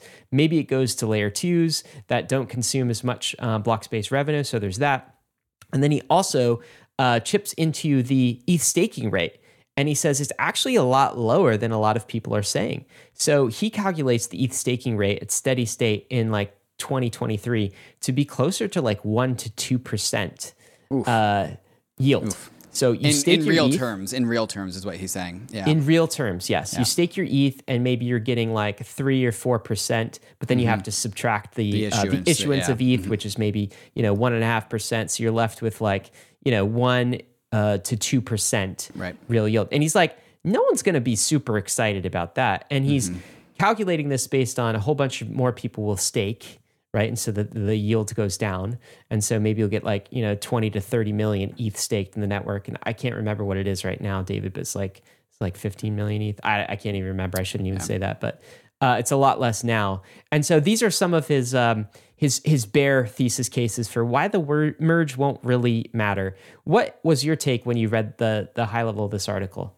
my, my high level article was that Jordi is making an argument against an outdated bull case, bull like outdated stats. And so he's taking like May 2021 or November 2021 gas price or gas markets and he's making the, his argument that it's not bullish against that. And I mean we we have since then like Look at this. Adju- Jesus. Sorry to the podcast listeners who don't see this. I'm not going to explain this one. Um, and so he's he's making like yes, there was previously more bullish parts of the Ethereum economy. Gas prices used to be a lot higher, therefore the Ethereum burn used to be a lot more, and it's no longer the case. And I mean, we, since then we've adjusted the numbers, the yield numbers. Like if we had May 2021 gas prices, like we were t- looking at like a 15% yield on staking Ether. Uh, and like we used to say that on the weekly rollup because that used to be the data, but that is no longer the data. And now we've adjusted down to where it is now at like 5.2% without MEV and maybe perhaps maybe 6 plus percent with MEV. Um, but Jordi is taking the a frame, a, a slice of data that was in the bull market. Um, and now, but also, uh, and so that that's the gas market thing. Now, I will say that the ETH supply reduction is was always going to be more significant than the Ether burn. Simply, just like when you compare those things, there's less Ether burn, uh, uh, less Ether issued. That's the main thing burnt. bulls are bullish on. How Yes, it's the, su- the supply reduction, right? And so even at these like, even if you take the bear, most bearish gas fees, which is at like seven or eight percent, that goes from uh, 0.43 percent Ether issuance down to 0.2%. So the burn just lowers it by a measly 0.2%, but it's cutting the issuance down by 50% because it already is so low.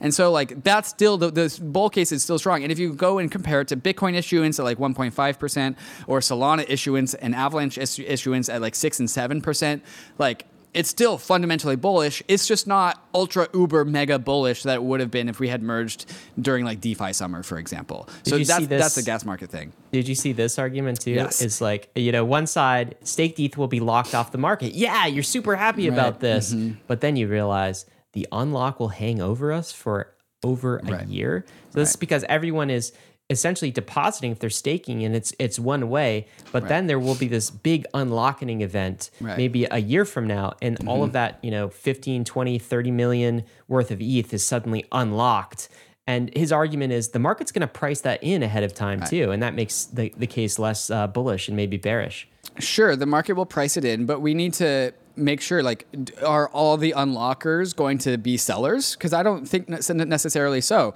Like typically we use this word unlock or uh, like invest like investing unlocks for like angel investors or seed investors that got in at valuations one tenth or one one hundredth and so of the supply of the asset. So like of course they're going to sell. It doesn't matter what price it's at they're going to sell because they're up so much. That's not the case with ether. Like the average ether deposit price I think is like seven hundred or eight hundred dollars. So like the average person is up a two x.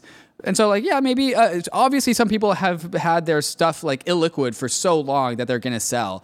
But I, I don't really think it's going to turn this into this systemic st- sell event when the APYs go up too, by the way, up from 4% up to like 5, 6, maybe 7% if MEV is really strong. Uh, I don't really think they're like, we use this term unlock to be like, oh, investors unlocks are totally going to dump. That's not true with Ether stakers. Ether stakers are fundamentally bullish. That's the whole point of proof of stake is that you reward ether holders who want to be long-term holders. And so the people that stake their ether back when ether price was like 300 to 700 dollars, they're the people who are like, yeah, I'm fine with having my ether be a liquid for t- two years, three years, an unknown amount of time. They're fundamentally the most bullish ether owners there are because they take the illiquidity of it and they don't care about that. So they're not likely to be sellers. So I don't really think it's fair to say that like all of these finally we get this big unlocking and everyone runs for the exit so they can dump their tokens. I don't see that happening. Well, anyway, I think we could have an entire episode. Oh wait, this. no, I'm not done. We got one more You're point. not done. We got, we got Oh, one more okay. point. And One so his point. last his last argument is that the yields go down to a super low amount. Uh, can you go to that part in the in the article? Is that like uh, the the if we if we have something like uh, thirty thousand ether staked, and Ryan Ryan I pulled this up. Right now, there's fourteen thousand ether staked. If we get something like thirty thousand ether staked, the issuance of Ethereum goes up because as more people stake, the more ether is issued to reward those people. The yield, the per validator yield goes down, but total ether issuance goes up. And so that's his argument that like, well, we have increasing actual ether inflation and decreasing yields for stakers, uh, and so the yields are actually going to be way lower than people expect. But he's missing the part that the way to get to like 30,000 plus ether staked is 16,000 million ether comes off the market and begins staking. Wait, and so like 16, 16 million. ether. 16 million ether comes off the market Yes. and begins staking. And so he skipped over the bullish part of that, Right. which is that a bunch of ether gets locked up. Yeah. So you can't forget that bull side. And that is my complete rebuttal of the uh, bear case for the merge. It's not complete. Come on. You know, it sounded like David wants to get on a podcast with uh, Jordi and really hash this out and have a debate. But I also remember what happened to the last guy who did that. so Well, maybe Brian, we'll keep the this last guy was form. defending Terra, and I'm defending Ethereum. I do think if there's demand in Bankless Nation, if you guys are excited about this, uh, let us know. Maybe we'll have a Hal Press plus David plus Jordi plus another uh, Bear debate on this. Uh, maybe we'll get checkmatey in the scene or something. Oh, God. Uh, anyway, a lot of discussion about this, and I think it's uh, it's really fun to look at both sides of the argument. David, let's get to this. Uh, Uniswap has a brain. That's what you've been saying in Mm-hmm. the tease to this. What, what do you mean by this? How is Uniswap getting a brain?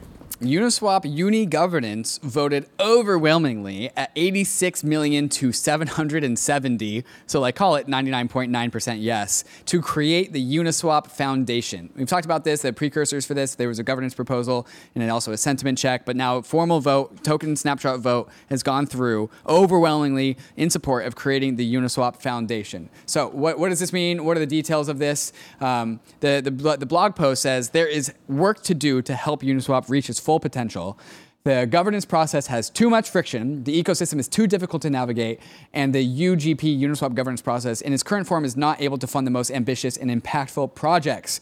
We want to change that. Today, we are excited to propose the creation of the Uniswap Foundation, which has the submission to support the decentralized growth and sustainability of the Uniswap protocol and its supporting ecosystem and community. Today, we are thrilled to propose the creation of the Uniswap Foundation, and then some details scope, team, budget, and governance participation. Scope, the UF, the first foundation of a major protocol to go through the community governance pro- uh, process, will support the protocol's decentralized growth, reinvigorate governance, and serve as a protocol advocate.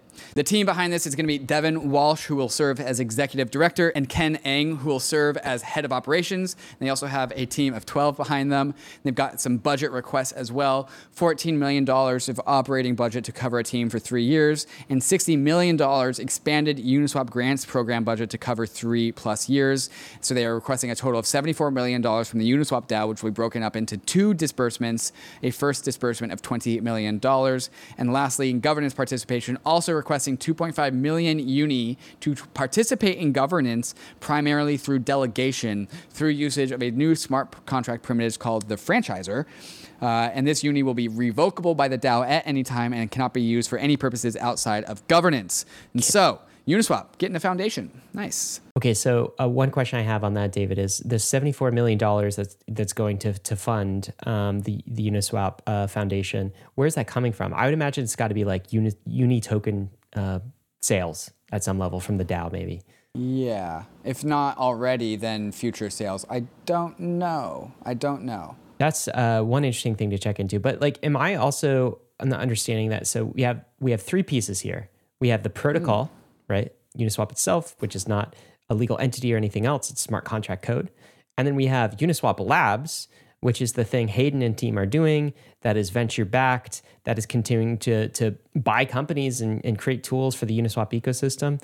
And then now we also have this Uniswap Foundation, and their job will be to kind of steward the protocol itself a bit more uh, and uh, I guess grow it.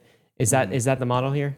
Yeah, that's exactly right. And I've looked into the governance proposal. It's all coming out of the Uni token. Yes. Uh, so this is all funded by the Uni token. Mhm. So this will uh, create some sell pressure, I think, in Uni in the short run. Uh, now they're doing this in chunks, like first distrib- uh, distribution of 20 million, and then Yep. kind of the remaining. But also, um, you could say bullish on Uniswap getting a brain. Yes, this foundation that's the, that's the bullish. that's more. the yeah. Don't who cares about twenty million dollars of sales pressure? That's a blip. Uni, token is actually pretty liquid. The point is is that Uniswap can be just more organized. If you listen to our podcast episode with Hasu, these DAOs need direction and centralization. Centralization is not a bad word, uh, and the foundation can do this. Um, in addition to the two, uh, to uh, Ken Ng and Devin Walsh, we also have some advisors: Jesse Walden from Variant, Julia Rosenberg from Oken, uh, from Orca Protocol, Alexis Gauba, Gauba from Opyn, uh, and Hart Lambur from UMA.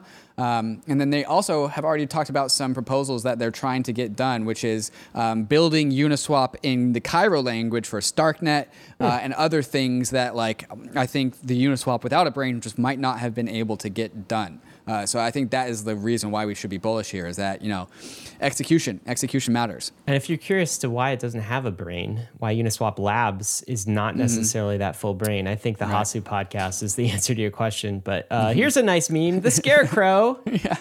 From Scarecrow from uh, Wizard of the Oz. Wizard of Oz. There's that one song where the Scarecrow says, "If, I only only had a brain," but this one's "If I only had a foundation." This is every DAO, by the way, dancing around like a scarecrow right now. uh, Block. Okay, this is cool. This is a tweet from Blockworks, but um, did you know, David? This is a, another chart from Dune Analytics. Uh, Nike and Adidas had NFTs last year. Nike revenue was 185 million dollars. Damn. Adidas was eleven Damn. million.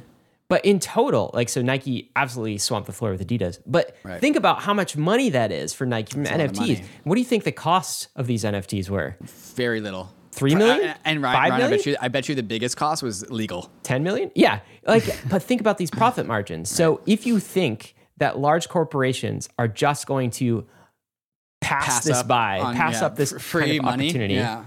Uh, you don't understand how Look at that secondary operate. trading volume of Nike NFTs. $1.3 billion of secondary trading volume. Crazy. You know like, they have royalties on that. Look at these other look at these other brands too. Dolce and Gabbana are here, Tiffany's here, Gucci here, Adidas here, Budweiser here, Time Magazine here, NFTs. Nice. NFTs are just a fad, never coming back. Oh, that, okay. So look at that data. There's two columns there. Primary primary sales revenue, ninety-three uh, million dollars for Nike, million dollars in royalties off of that secondary volume. Crazy, crazy. That's crazy. Yeah, more Yeah. companies are going to join this, and um, NFT market will be back, I'm sure. Uh, but in the short run, we are uh, seeing some resurgence in some of the other classic non-corporate NFTs. Pudgy Penguins, Pudgy David? Penguins pump I thought they were eighty-three dead. percent as Meta and Nansen executives join advisory board. Ryan, uh, Meta? I Facebook, huh? Yeah, right. Uh, you want to hear a funny story, Ryan? Yes. You, know have when we were talking about how uh, how I was moving wallets uh, from a while ago. Yes. Well, I'm I'm also slowly doing that for my NFT wallet and just like getting rid of all these like NFTs that I thought were dead. Yes. And so I, I sold my pudgies literally two days. No, you didn't, before David. this happened. David. oh, It was it was it was like perfectly ironic. It's like I sell these things just because like I don't really know what's happening with these things. These are just some JPEGs. I would assume they they're dead too. Yeah, and then like literally like out of nowhere, like that has the biggest research resurgence of all time. It was like literally the pico bottom. It was fantastic. It was That's great. why you listen to Bankless for your NFT alpha every single week because uh, David and I know what we're doing. we, we know yeah, we know what we're doing with the JPEGs. Do you know we do know a little bit about DeFi, and this is kind Mm-hmm. of a blend of DeFi plus NFTs. This thing called Ben DAO, which Yeah. is basically like uh, I think of it as Maker. It's like um, it's like collateralized loans backed Yeah. Mm-hmm. by NFTs. So, but there was kind of a crisis last week with Ben DAO. What happened? Yeah, so Ben BenDAO NFT liquidity protocol. Of course, uh, you can put your NFTs into BenDAO and borrow ETH against them. Uh, some of the top NFT profile uh, collections in there: Azuki's, Bored Ape Yacht Clubs, Clone X, CryptoPunks, Doodles, Mutant Apes, and Space Doodles. Um, and the thing is, is that once upon a time, BenDAO had about 18,000 ETH earlier last weekend, and that went down to 15. Not 15,000, 15. Yikes. 15 ETH. Uh, it's currently back up to 4,500 as of a couple days ago. Uh, but basically, what happened was that all of the ETH, you lend your ETH to BenDAO, and that ETH, and then you get a yield on that ETH, very strong yield. Uh, and then that BenDAO lends out that ETH to people that collateralize their NFTs. Uh, you could get an 80% yield on your on your Ether because they were in such a short supply of Ether because all these NFT collateralization people were borrowing were borrowed up all the ETH. They used all the bandwidth. It's like if Compound utilization, if you put like a, a if Compound has like hundred thousand dollars of USDC in it, and then like there's ninety eight thousand dollars, ninety eight percent of that USDC is utilized, they're going to jack up the interest interest rates to incentivize people to pay back their Ether. So what's going on here is they jacked up the interest rates uh, or yields paid to ether lenders and they also what they did in order to fix this just like credit crunch they had is that they passed emergency parameters to progressively lower the liquidation threshold from 95% to a new baseline of 70% incoming on September 20th. So it's going to go from where it is now at 95% to where it will be in the future at 75% or 70%. Basically like making liquidations more likely to happen, increasing it's like increasing the interest rates. The Ben DAO, if it's a if it's like a Maker DAO, they're increasing the interest rates and they and making more strict um, capital requirements for NFT lenders so that they can pay back their loans and get Ether back into the coffers. I will say this is not a failure. This is actually quite the opposite. I would say this is a big success. It's so it was so successful that they uh, all the borrowers used up all the ether and they just had to jack up the interest rates. The, the first time the first time MakerDAO had to go through a cycle, DAI was trading below a peg and they had to jack up interest rates from like 0.05% to almost 20%. I remember And I feel that. like this is this is the same thing with BenDAO. It's like, yo, everyone's using the protocol. We ran out of like credit. We need to jack up interest rates so we can like get more yeah, money but in the, they in the almost system. they almost went insolvent in the process, right? So they they they bent, they didn't break, but like they almost I wouldn't call it they went- insolvency. They, just had more loans outstanding than they could issue. They couldn't issue any more loans because uh, they, they didn't have more enough money in the in the system. There is a great explanation if you want all the details from William Peaster, who does know a thing or two about Yes. NFTs and Metaversal, and you can read through that. Um, Ryan I was thi- joking earlier. We don't know shit about NFTs. I think one of the things, though, David, is uh, that Ben DAO has, has definitely learned through this episode is that NFTs are not quite as liquid as maybe Yes. they thought they were. So it's one Yes. Mm-hmm. thing if you're selling ETH as collateral in a maker type auction because you have to liquidate. It's another thing when you've got like 50 bored apes and you're trying to find buyers for those things. Of course, uh, that's what makes them non fungible and little, lower liquidity profile in them right now. Uh, Mm-hmm. David, Gensler's back. What's he saying now? He wrote a op-ed in the Wall Street Journal.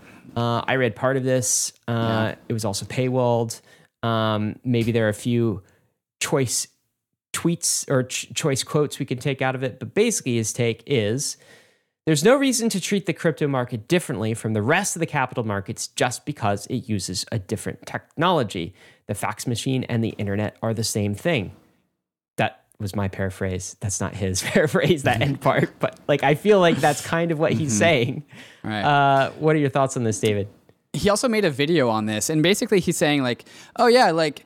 Uh, crypto markets, traditional equities markets, they're the same thing. Therefore, we should regulate both of them, uh, which is a hot take. Uh, but also, just like you're having you're trying to like have your cake and eat it too. It's like you're you're saying you want to regulate the crypto markets and therefore we should treat crypto markets like the traditional equities markets. But then you're also not treating us fairly. And this is what Cobie said when he uh, when he followed up and says, "Sounds good. Spot ETF then."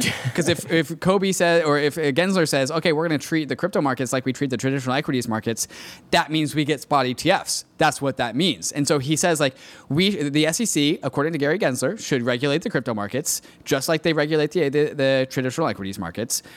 And if they, but then he also doesn't want to treat us regular like normally. So He there's a double standard at play. Yeah, huge double standard. There's a double Um, standard, but he also doesn't understand that this is a much different technology. literally It's- not like that. It's kind of like covering your eyes and plugging your ears and just kind of ignoring Right. Mm-hmm. the differences between crypto and the traditional equities markets, of which the differences are also vast. These are two yeah. different technologies. It's fax machine versus internet.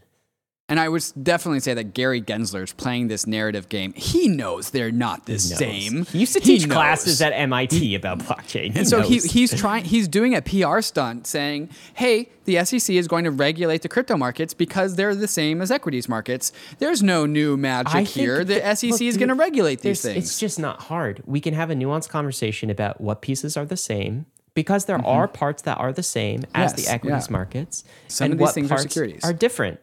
Let's have a nuanced conversation about that and let's get some Right. clarity. Mark Cuban had a tweet uh, take too. He says uh, to Gary Gons- Gensler, who says there's no reason to treat the crypto market differently. Uh, just come in and talk to me. Mark Cuban says, "Come in and talk to who? Set up an appointment. How? You using Calendly these days? Since you understand crypto lending and finances, why don't you just publish bright line guidelines you would like to see and open it up for comments? We don't want regulation, legislation by Wall Street Journal op ed. All we're asking for at some like just some clear Treat it- expectations, treat us the same, like bright you said you guidelines, or even treat us the same and don't have a double standard. Uh, very confusing here. But seriously, Gary, come on the podcast. I think the best way of clearing all this up is to engage with the crypto community. That's what you should be doing. We'd love to have you on Bankless. Sincerely, we've had Hester Peirce on, we've had other CFTC regulators on. We would love to have Gary Gensler on. Pretty friendly. We could talk about this. Uh, give us your friendly. Don't bite. perspective. David, you have a take Uh, here.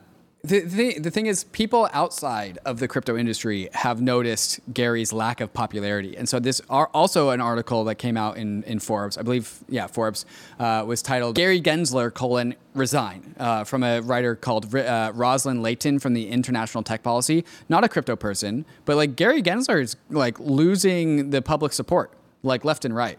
Uh, and so, Gary Gensler, like, got to win hearts and minds. And you can do that by coming on Bankless. Yeah. We don't want you to resign until you tell us what you really think about crypto and we can have a good conversation. First, come on really Bankless. uh, all right, David, do you know Mm-hmm. Coinbase's ENS integration is finally out in the wild? What does this mean? Mm-hmm. Yeah, so this is in the Coinbase wallet. I'm pretty sure not the coin, normal Coinbase consumer app. But uh, if you are a Coinbase wallet user, you get an ENS name built into that wallet. So this is a user who's got debanked.cb.id.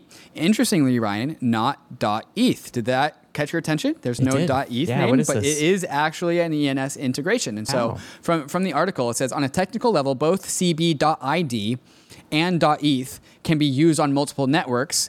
Uh, we determined that most users associate .eth's IDs slow, uh, solely with Ethereum, and so Coinbase chose cb.id because they want to make it easier for people to understand that a username is not tied to Ethereum and can be used on multiple networks. Hmm. However, did you know, Ryan, that your your .eth name can work in, in Bitcoin wallets and Litecoin wallets and Dogecoin wallets that uh, by by run by the the ENS standard? Yes. Uh, and so Coinbase Wallet is just you know, like kind of making that a little bit more formal. CB.ID saying, hey, this can work for your Ethereum address, but it can also work for your Bitcoin address. It can also work for But your Dogecoin what's happening address. here? Coinbase is just giving these to all of its users? Yeah, Basically? Yeah, and all of its users who are using the Coin, uh, Coinbase Wallet. Yeah. Users are becoming decentralized. Either claim your current username or decline and get a random 20 character username. So you get your own ENS name. you get one by default. Yeah. Mhm. That's cool. What is this extension though? CB.ID. What is this? I think it just means identification, identifier. Yeah, but I know, but like what how do how are they getting a dot ID? Is this like I guess I just. Uh, this has something to do with DNS, and this Ah, this so part. there's a DNS.id, like a dot Yes. .com, like a dot .org. Yeah. Ah, so okay. another fun fact of uh, ENS is that it's actually DNS compliant. It also operates with the traditional DNS system, uh, and I think I, I don't know the details beyond this, but like the dot .id is a DNS thing. So you can. Uh, oh, actually, Ryan, go and type in type in this into uh, into your URL. Ta-da! It worked. It took you back here. It took, you already had the webpage pulled up. Ah, but it okay. ta- I was like, I was it like, you just sent me back to the same site. yeah, but but it works. It's like, yes, like, it worked. so like if you have like uh, cool. this is this also works. Does I think this also works? No, this doesn't work with David Hoffman.eth, does it? Let me Debanked. find out. No, it doesn't work with David Hoffman.eth. But that and that's why and so the .id name is a DNS name. And so That's why it works have in every D- browser. that- exactly. It works in a, it works in your browser. Yeah. hmm But that's not completely decentralized because there's still some DNS linkage there, I Yeah. suppose. But Whatever. Okay. Cool. That's cool. Getting better. Yeah. Swell. Uh, what is Swell? Are they another staking provider? Yeah, staking as a service provider. Basically, Swell is a hybrid between Rocket Pool and Lido. Uh, so they have a permissioned validator set, which allows for capital efficiency, but they also have a permissionless validator set, which allows for permissionlessness. Uh, and so they uh, they had a testnet launch not too long ago. Now they have a guarded launch coming soon. Uh, and so Swell Network uh, is coming out. Uh, new staking as a service protocol. We gotta love that competition. That's awesome. Um, also, more competition, of course, in layer two world. So, just a reminder now I think there are five days. Is it five or four days? Five five days. Okay, five, days. till Arbitrum releases Nitro, which is the next release of Arbitrum. And of course, the TLDR is this is faster, cheaper transactions for you if you're an Arbitrum user. Awesome to see Layer 2's upgrading as well. David, speaking of upgrades, you have an opportunity to upgrade your job right now. Upgrade your job. Okay? this is our reminder to you. To what, David? Get a job in crypto because it's the most fun place to have a job. Absolutely. That's that's the rule. What could be more fun? Uh, number one jobs. I'm going to read some out for you. Uh, Messari is looking for a software engineer. Two software engineers, one for media, one for market data. DYDX, back-end software engineer. Stakefish, a business partner. HR business partner. Stakefish, a back-end full-stack software engineer. Stakefish, front-end software engineer. Stakefish, DevOps engineer. Bankless, we need somebody to run our podcast, edit the media operations. Non-technical. Boardroom Labs, software engineer, DAO governance, Manticore Labs, manager of crypto marketing, Bankless needs a thread or and a senior newsletter editor, and marketing coordinator at Vertex Protocol. Lots more. Bankless Academy needs a product en- manager. You can find out more, of course. Look at all these. I'm scrolling through them For all at the the, people Bankless that- job boards. For all the people that watch the YouTube, I'm aware my dancing is extremely cringe. No one's ever said anything that I've seen, David. Must be great. I can I can feel it. All right, what's going on next? Uh, coming up next, we got questions from the nation. Which layer two are you most bullish on and why? And also, how can you explain the merge to normies? And also, of course, some hot takes from crypto Twitter, the meme of the week, and also a fantastic moment of Zen coming out from Gabriel Haynes. Uh, it's about BitBoy Ryan. Uh, so all that coming up and more right after we talk to some of these fantastic sponsors that make this show possible. Juno is bringing crypto friendly banking straight into your checking account. With Juno, you can send money from your Juno checking account straight onto a layer 2, like Polygon, Optimism, Arbitrum, and they have ZK Sync and Starknet support on their way. You can skip the ACH wait times, you can skip all the gas fees, and go straight from your checking account to an Ethereum layer 2 in seconds. Inside Juno, you can buy and sell crypto with $0 fees, and your Juno checking account comes with a metal MasterCard that gives you up to 5% cash back on your spending. Juno is also giving you $10 cash back on your first crypto deposit and $100 when you set up a direct deposit. This ad just writes itself, so go sign up at juno.finance slash bankless. The Brave browser is the user-first browser for the Web3 internet, with over 60 million monthly active users. And inside the Brave browser, you'll find the Brave Wallet, the secure multi-chain crypto wallet built right into the browser. Web3 is freedom from big tech and Wall Street, more control and better privacy, but there's a weak point in Web3, your crypto wallet. And most crypto wallets are browser extensions, which can easily be spoofed. But the Brave wallet is different. No extensions are required, which gives Brave browser an extra level of security versus other wallets. Brave Wallet is your secure passport for the possibilities of Web3 and supports multiple chains, including Ethereum and Solana. You can even buy crypto directly inside the wallet with Ramp. And of course, you can store, send, and swap your crypto assets, manage your NFTs, and connect to other wallets and DeFi apps. So whether you're new to crypto or you're a seasoned pro, it's time to ditch those risky extensions and it's time to switch to the Brave wallet. Download Brave at brave.com slash bankless and click the wallet icon to get started. All right, guys, we are back. Starting with the questions for the nation. Of course, a reminder if you have a question for Dave and myself, follow Bankless on Twitter. That's Bankless HQ on Twitter. We tweet it out. You can reply to the thread, get your question answered. The first one is from two commas dot eth. How do I summarize and explain the importance of the merge and its implications to my more normie friends who ask me about it? It's a good question from two commas dot eth. Explain it like I'm five, David. How do you explain the merge to someone who doesn't know anything about crypto, doesn't really care about crypto? God, these are always so hard. All right, I'm gonna, I'm gonna go for it. Uh, okay, Ethereum. It's the number two blockchain behind Bitcoin. It's the thing that created DeFi and like smart contracts and allows us to do things like decentralized finance stuff, borrowing and lending, trading, etc. So that's the big blockchain. It's got the majority of all economic activity inside of crypto. Created NFTs. It's that blockchain. It's the big blockchain. Uh, it's proof of work, which is that thing that consumes a lot of electricity, which a lot of people in the outside world don't like. Uh, and it's always been proof of work, but it's always wanted to go to this thing called proof of stake. Proof of work works by if you lie to the blockchain, you basically burn electricity for no reason. And proof of stake works that if you lie to the blockchain, you lose your ether. Ether, the native currency of Ethereum. How proof of stake works is that you stake your ether to the promise that you're not going to lie to the blockchain. And if you do lie to the blockchain by trying to add in a false transaction, an invalid transaction, you get your ether slashed. So it's kind of like proof of work in that you just lose money, but you lose money a lot faster and a lot more quickly and a lot more money in proof of stake. So generally the crypto world is like this is just a better more efficient way to secure a blockchain we don't have to consume electricity we also don't have to have uh, Bitcoin be sold because of proof of work, because of all this electricity consumption. Uh, because there's no electricity cons- consumption, you don't have to issue as much Ether to pay for that electricity consumption, and these stakers don't have to sell their Ether, so it makes Ether really bullish. End. How is that? Pretty good. Pretty good. I think it's I think it's hard to explain, honestly. Do you know kind of what I go back to is just like buy a hundred dollars on Coinbase worth of ETH and then ask me questions as you're curious about it. Ah. So it's just like I feel like But what if we're not past really, that point? What if this is the question they're asking about? Then then I, I get them to listen to Bankless and you explain your thing. I think it's like that. It's sometimes people aren't interested until they have some skin in the game. They actually right. have financial. I wasn't really interested, uh, as interested in crypto until I owned some Bitcoin. And then I was like, oh, this is cool. Why are the numbers going up and why are they going down? what does this all mean? Right. That's why I actually advocate like don't dump your entire net worth in here, but like if you want to get into crypto, buy some first. Do it. Step one, Do it. buy some. Just do, it. Not financial advice.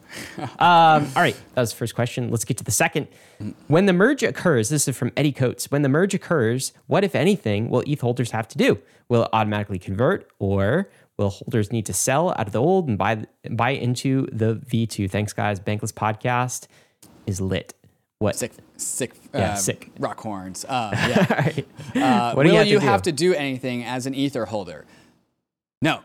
I'm No, so glad. I'm so it. glad the answer So, is no. The answer is no. You don't have to do anything. You're going to have ether in your wallet, and then you're still going to have ether in your wallet. You will actually not notice a thing. The merge is a kind of like a software update. You know, when you plug your phone in and then it just like updates while you're sleeping. It's going to be like that. You're not going to Yep. notice it. Not going to notice. And gonna updates like this have happened many times in Ethereum's history, and you probably haven't noticed if you've been Right. here for one of them. It'll just be like one of those. That's if everything goes well. it, it should go on well, wood. but nothing you should have to do. Last question from satkc.eth. Ask the question Which layer two scaling solution are you most bullish about and why? And he lists a few Starknet, ZK Sync, Polygon, Scroll. I can't help but notice, David, all of these have a similar theme, and they are ZK Yeah. EVMs. Yep. Which layer two scaling solution are you most bullish about? Is the question, and why? I am most bullish on. Yes, they're Ah, you they're all took great. they're all great. Uh, like the, okay, I'll, I'll give you different reasons why you should be bullish on every single one. Uh, Starknet.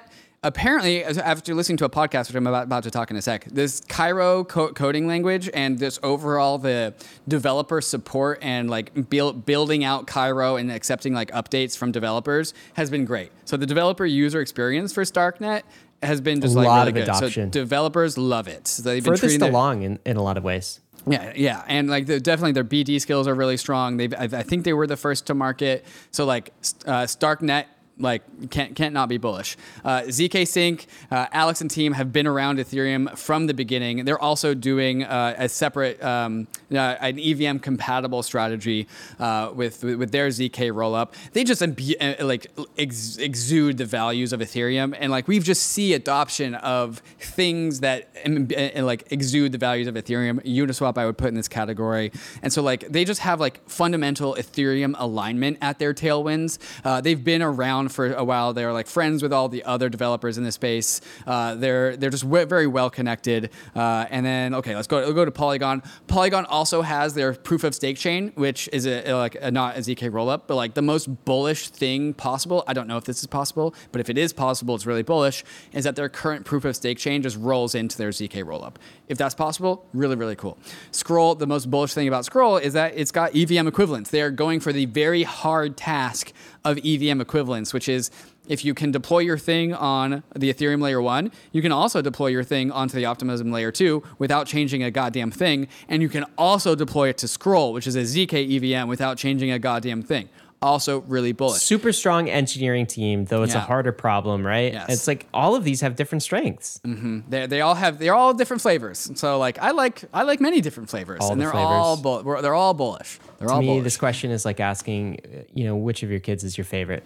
Like, I can't answer that question. They're all special. I feel like. I feel like you can't answer that question out loud. no, it's true. Okay, I have three kids, and I love them all equally. Kids, if you're listening, you guys are fantastic. All of you equally. So are StarkNet, ZK Sync, Polygon, and Scroll. David, takes of the week. Let's get into Takes of the week. Uh, first take here from you. Yeah, you want to Read read, your own tweet. No, I'll read your tweet. Okay, it's better that way. From David Hoffman, my favorite version of the future is the one where global forex markets are traded on a unicorn theme venue. This is Uniswap, I imagine. Yeah. You think that's real? I mean, I feel like that happen? is actually the most likely version of the future is when like global forex markets are held on Uniswap, and just like Hayden and like his friend Karl and Vitalik, they just like unicorns, and so they made it a unicorn theme. And then like you know, Butterfly flaps its wings, and all of a sudden, global forex markets are like on this Uniswap traded or unicorn traded venue. I still contend that uh, Uniswap will be the largest exchange in the world. Yeah. Um, yeah. You know, sometime in the next ten years. Yeah, that's right. I think that is undoubtedly true, but Yeah. We'll see. Uh, And that'll be funny when it is. Also, you, you have a podcast that you want Yeah. us to tune into. Yeah, I don't, I don't really know where to fit this into the roll up, but here's my hot take. This podcast that I, I listened to is really, really good. Uh, this is Into the Bytecode uh, from uh, Sina. Great podcast, very technical, um, but also does a great job of breaking it down for the listener. Uh, and so this is uh, Julian from Argent, Argent and Smart Contract Wallet. Uh, and they talked about just a number of things like built why smart contract wallets need to be the future, why smart contract wallets and ZK rollups go really well together, uh, account abstraction, and overall the developer experience of Starkware and ZK Sync. Uh, and so this is where I got that take that the Starkware team is just doing a great job, uh, just like making their developers feel good. Uh, so my you know- hot take is that this was a good podcast and you should li- listen to it. I, I've been waiting for uh, Argent to get its legs under uh, under itself again because I feel like we haven't yet seen the promise of smart contract wallets. Oh, God, no. And I'm No, hoping have that not. layer is bring that, but we like we still haven't seen it yet. And uh, there, there's just such promise, such potential there. It's a little bit like um, layer twos, where there's promise and potential, but we just haven't fully seen it realized.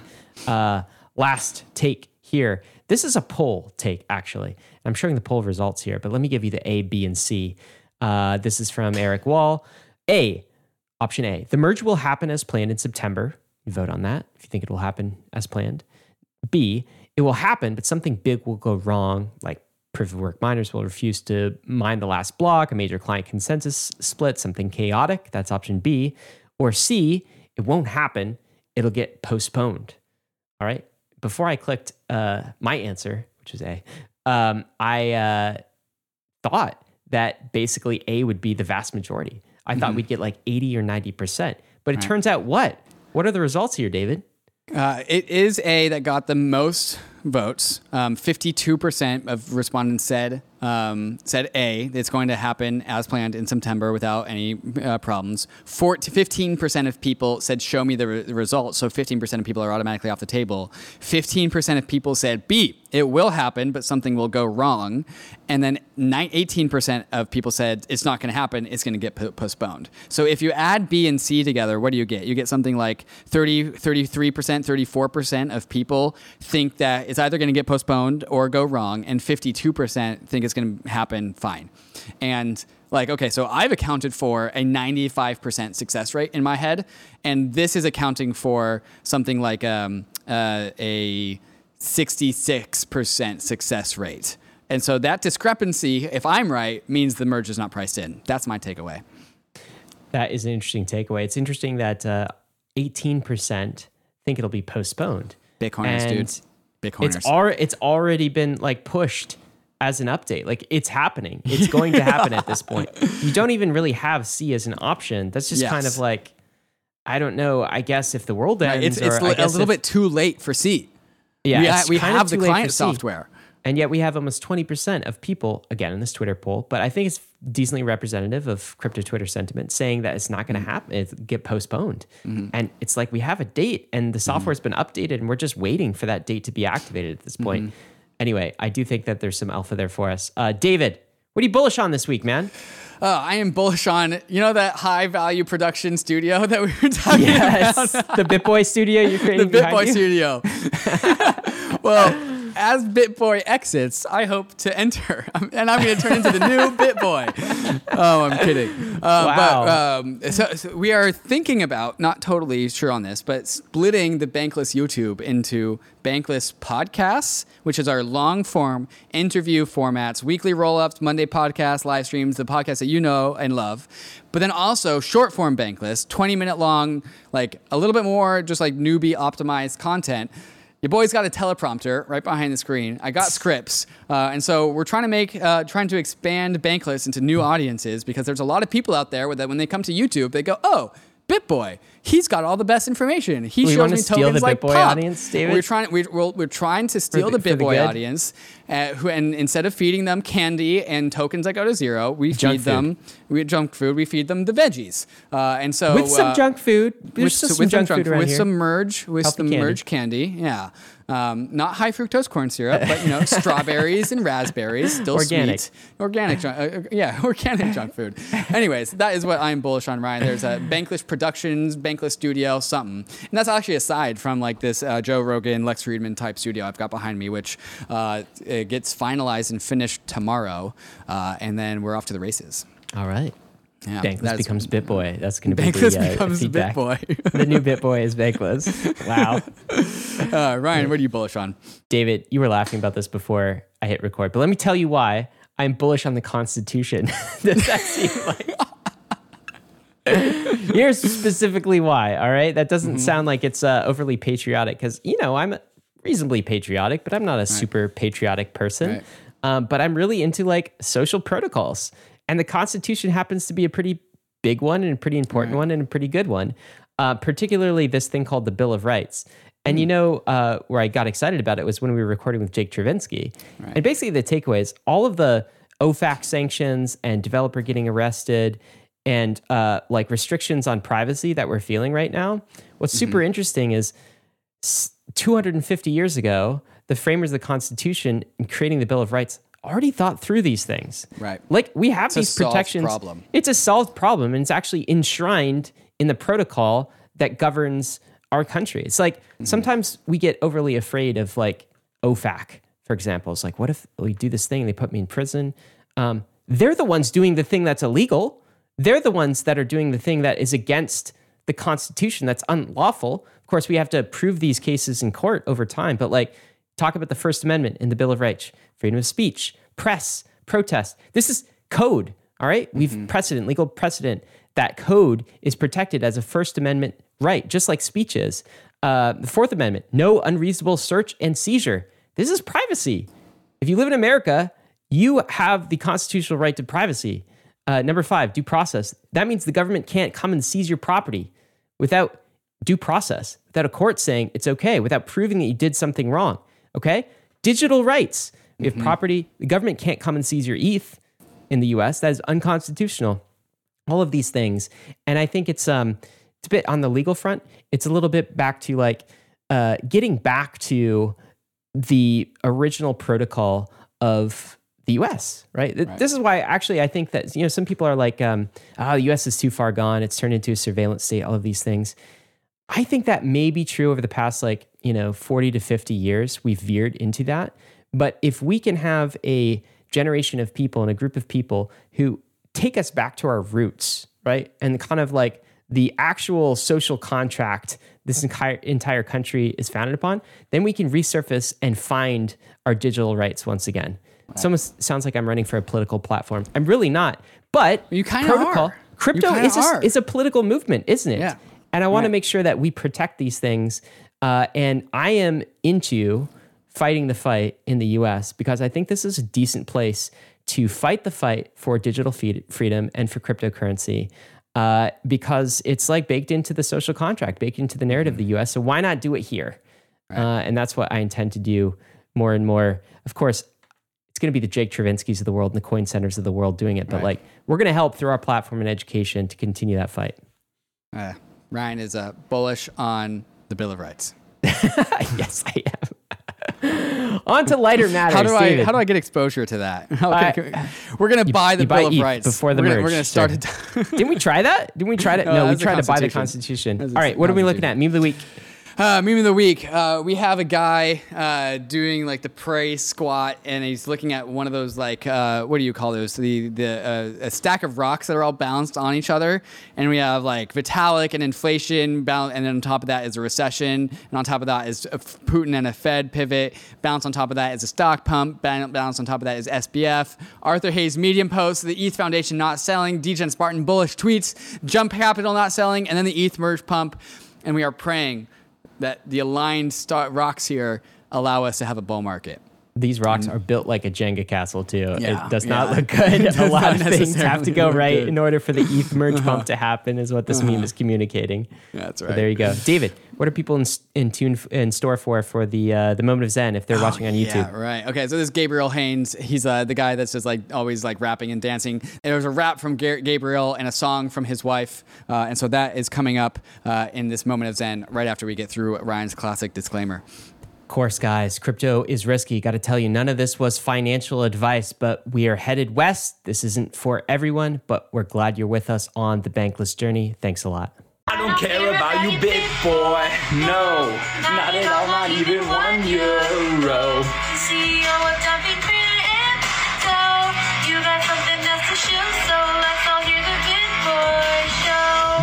boy, my friend, look like you shilling to the end. Pumping tokens left and right. Gucci suit a little tight, looking like a Turkish delight. You got too much stress, you got a sick bench press. You could have been a masterclass, but you got your head up your ass. You dishing out lawsuits like a hot potato. Your face is looking all red like a red tomato. Your mouth is full caviar that shows the world the boy that you are.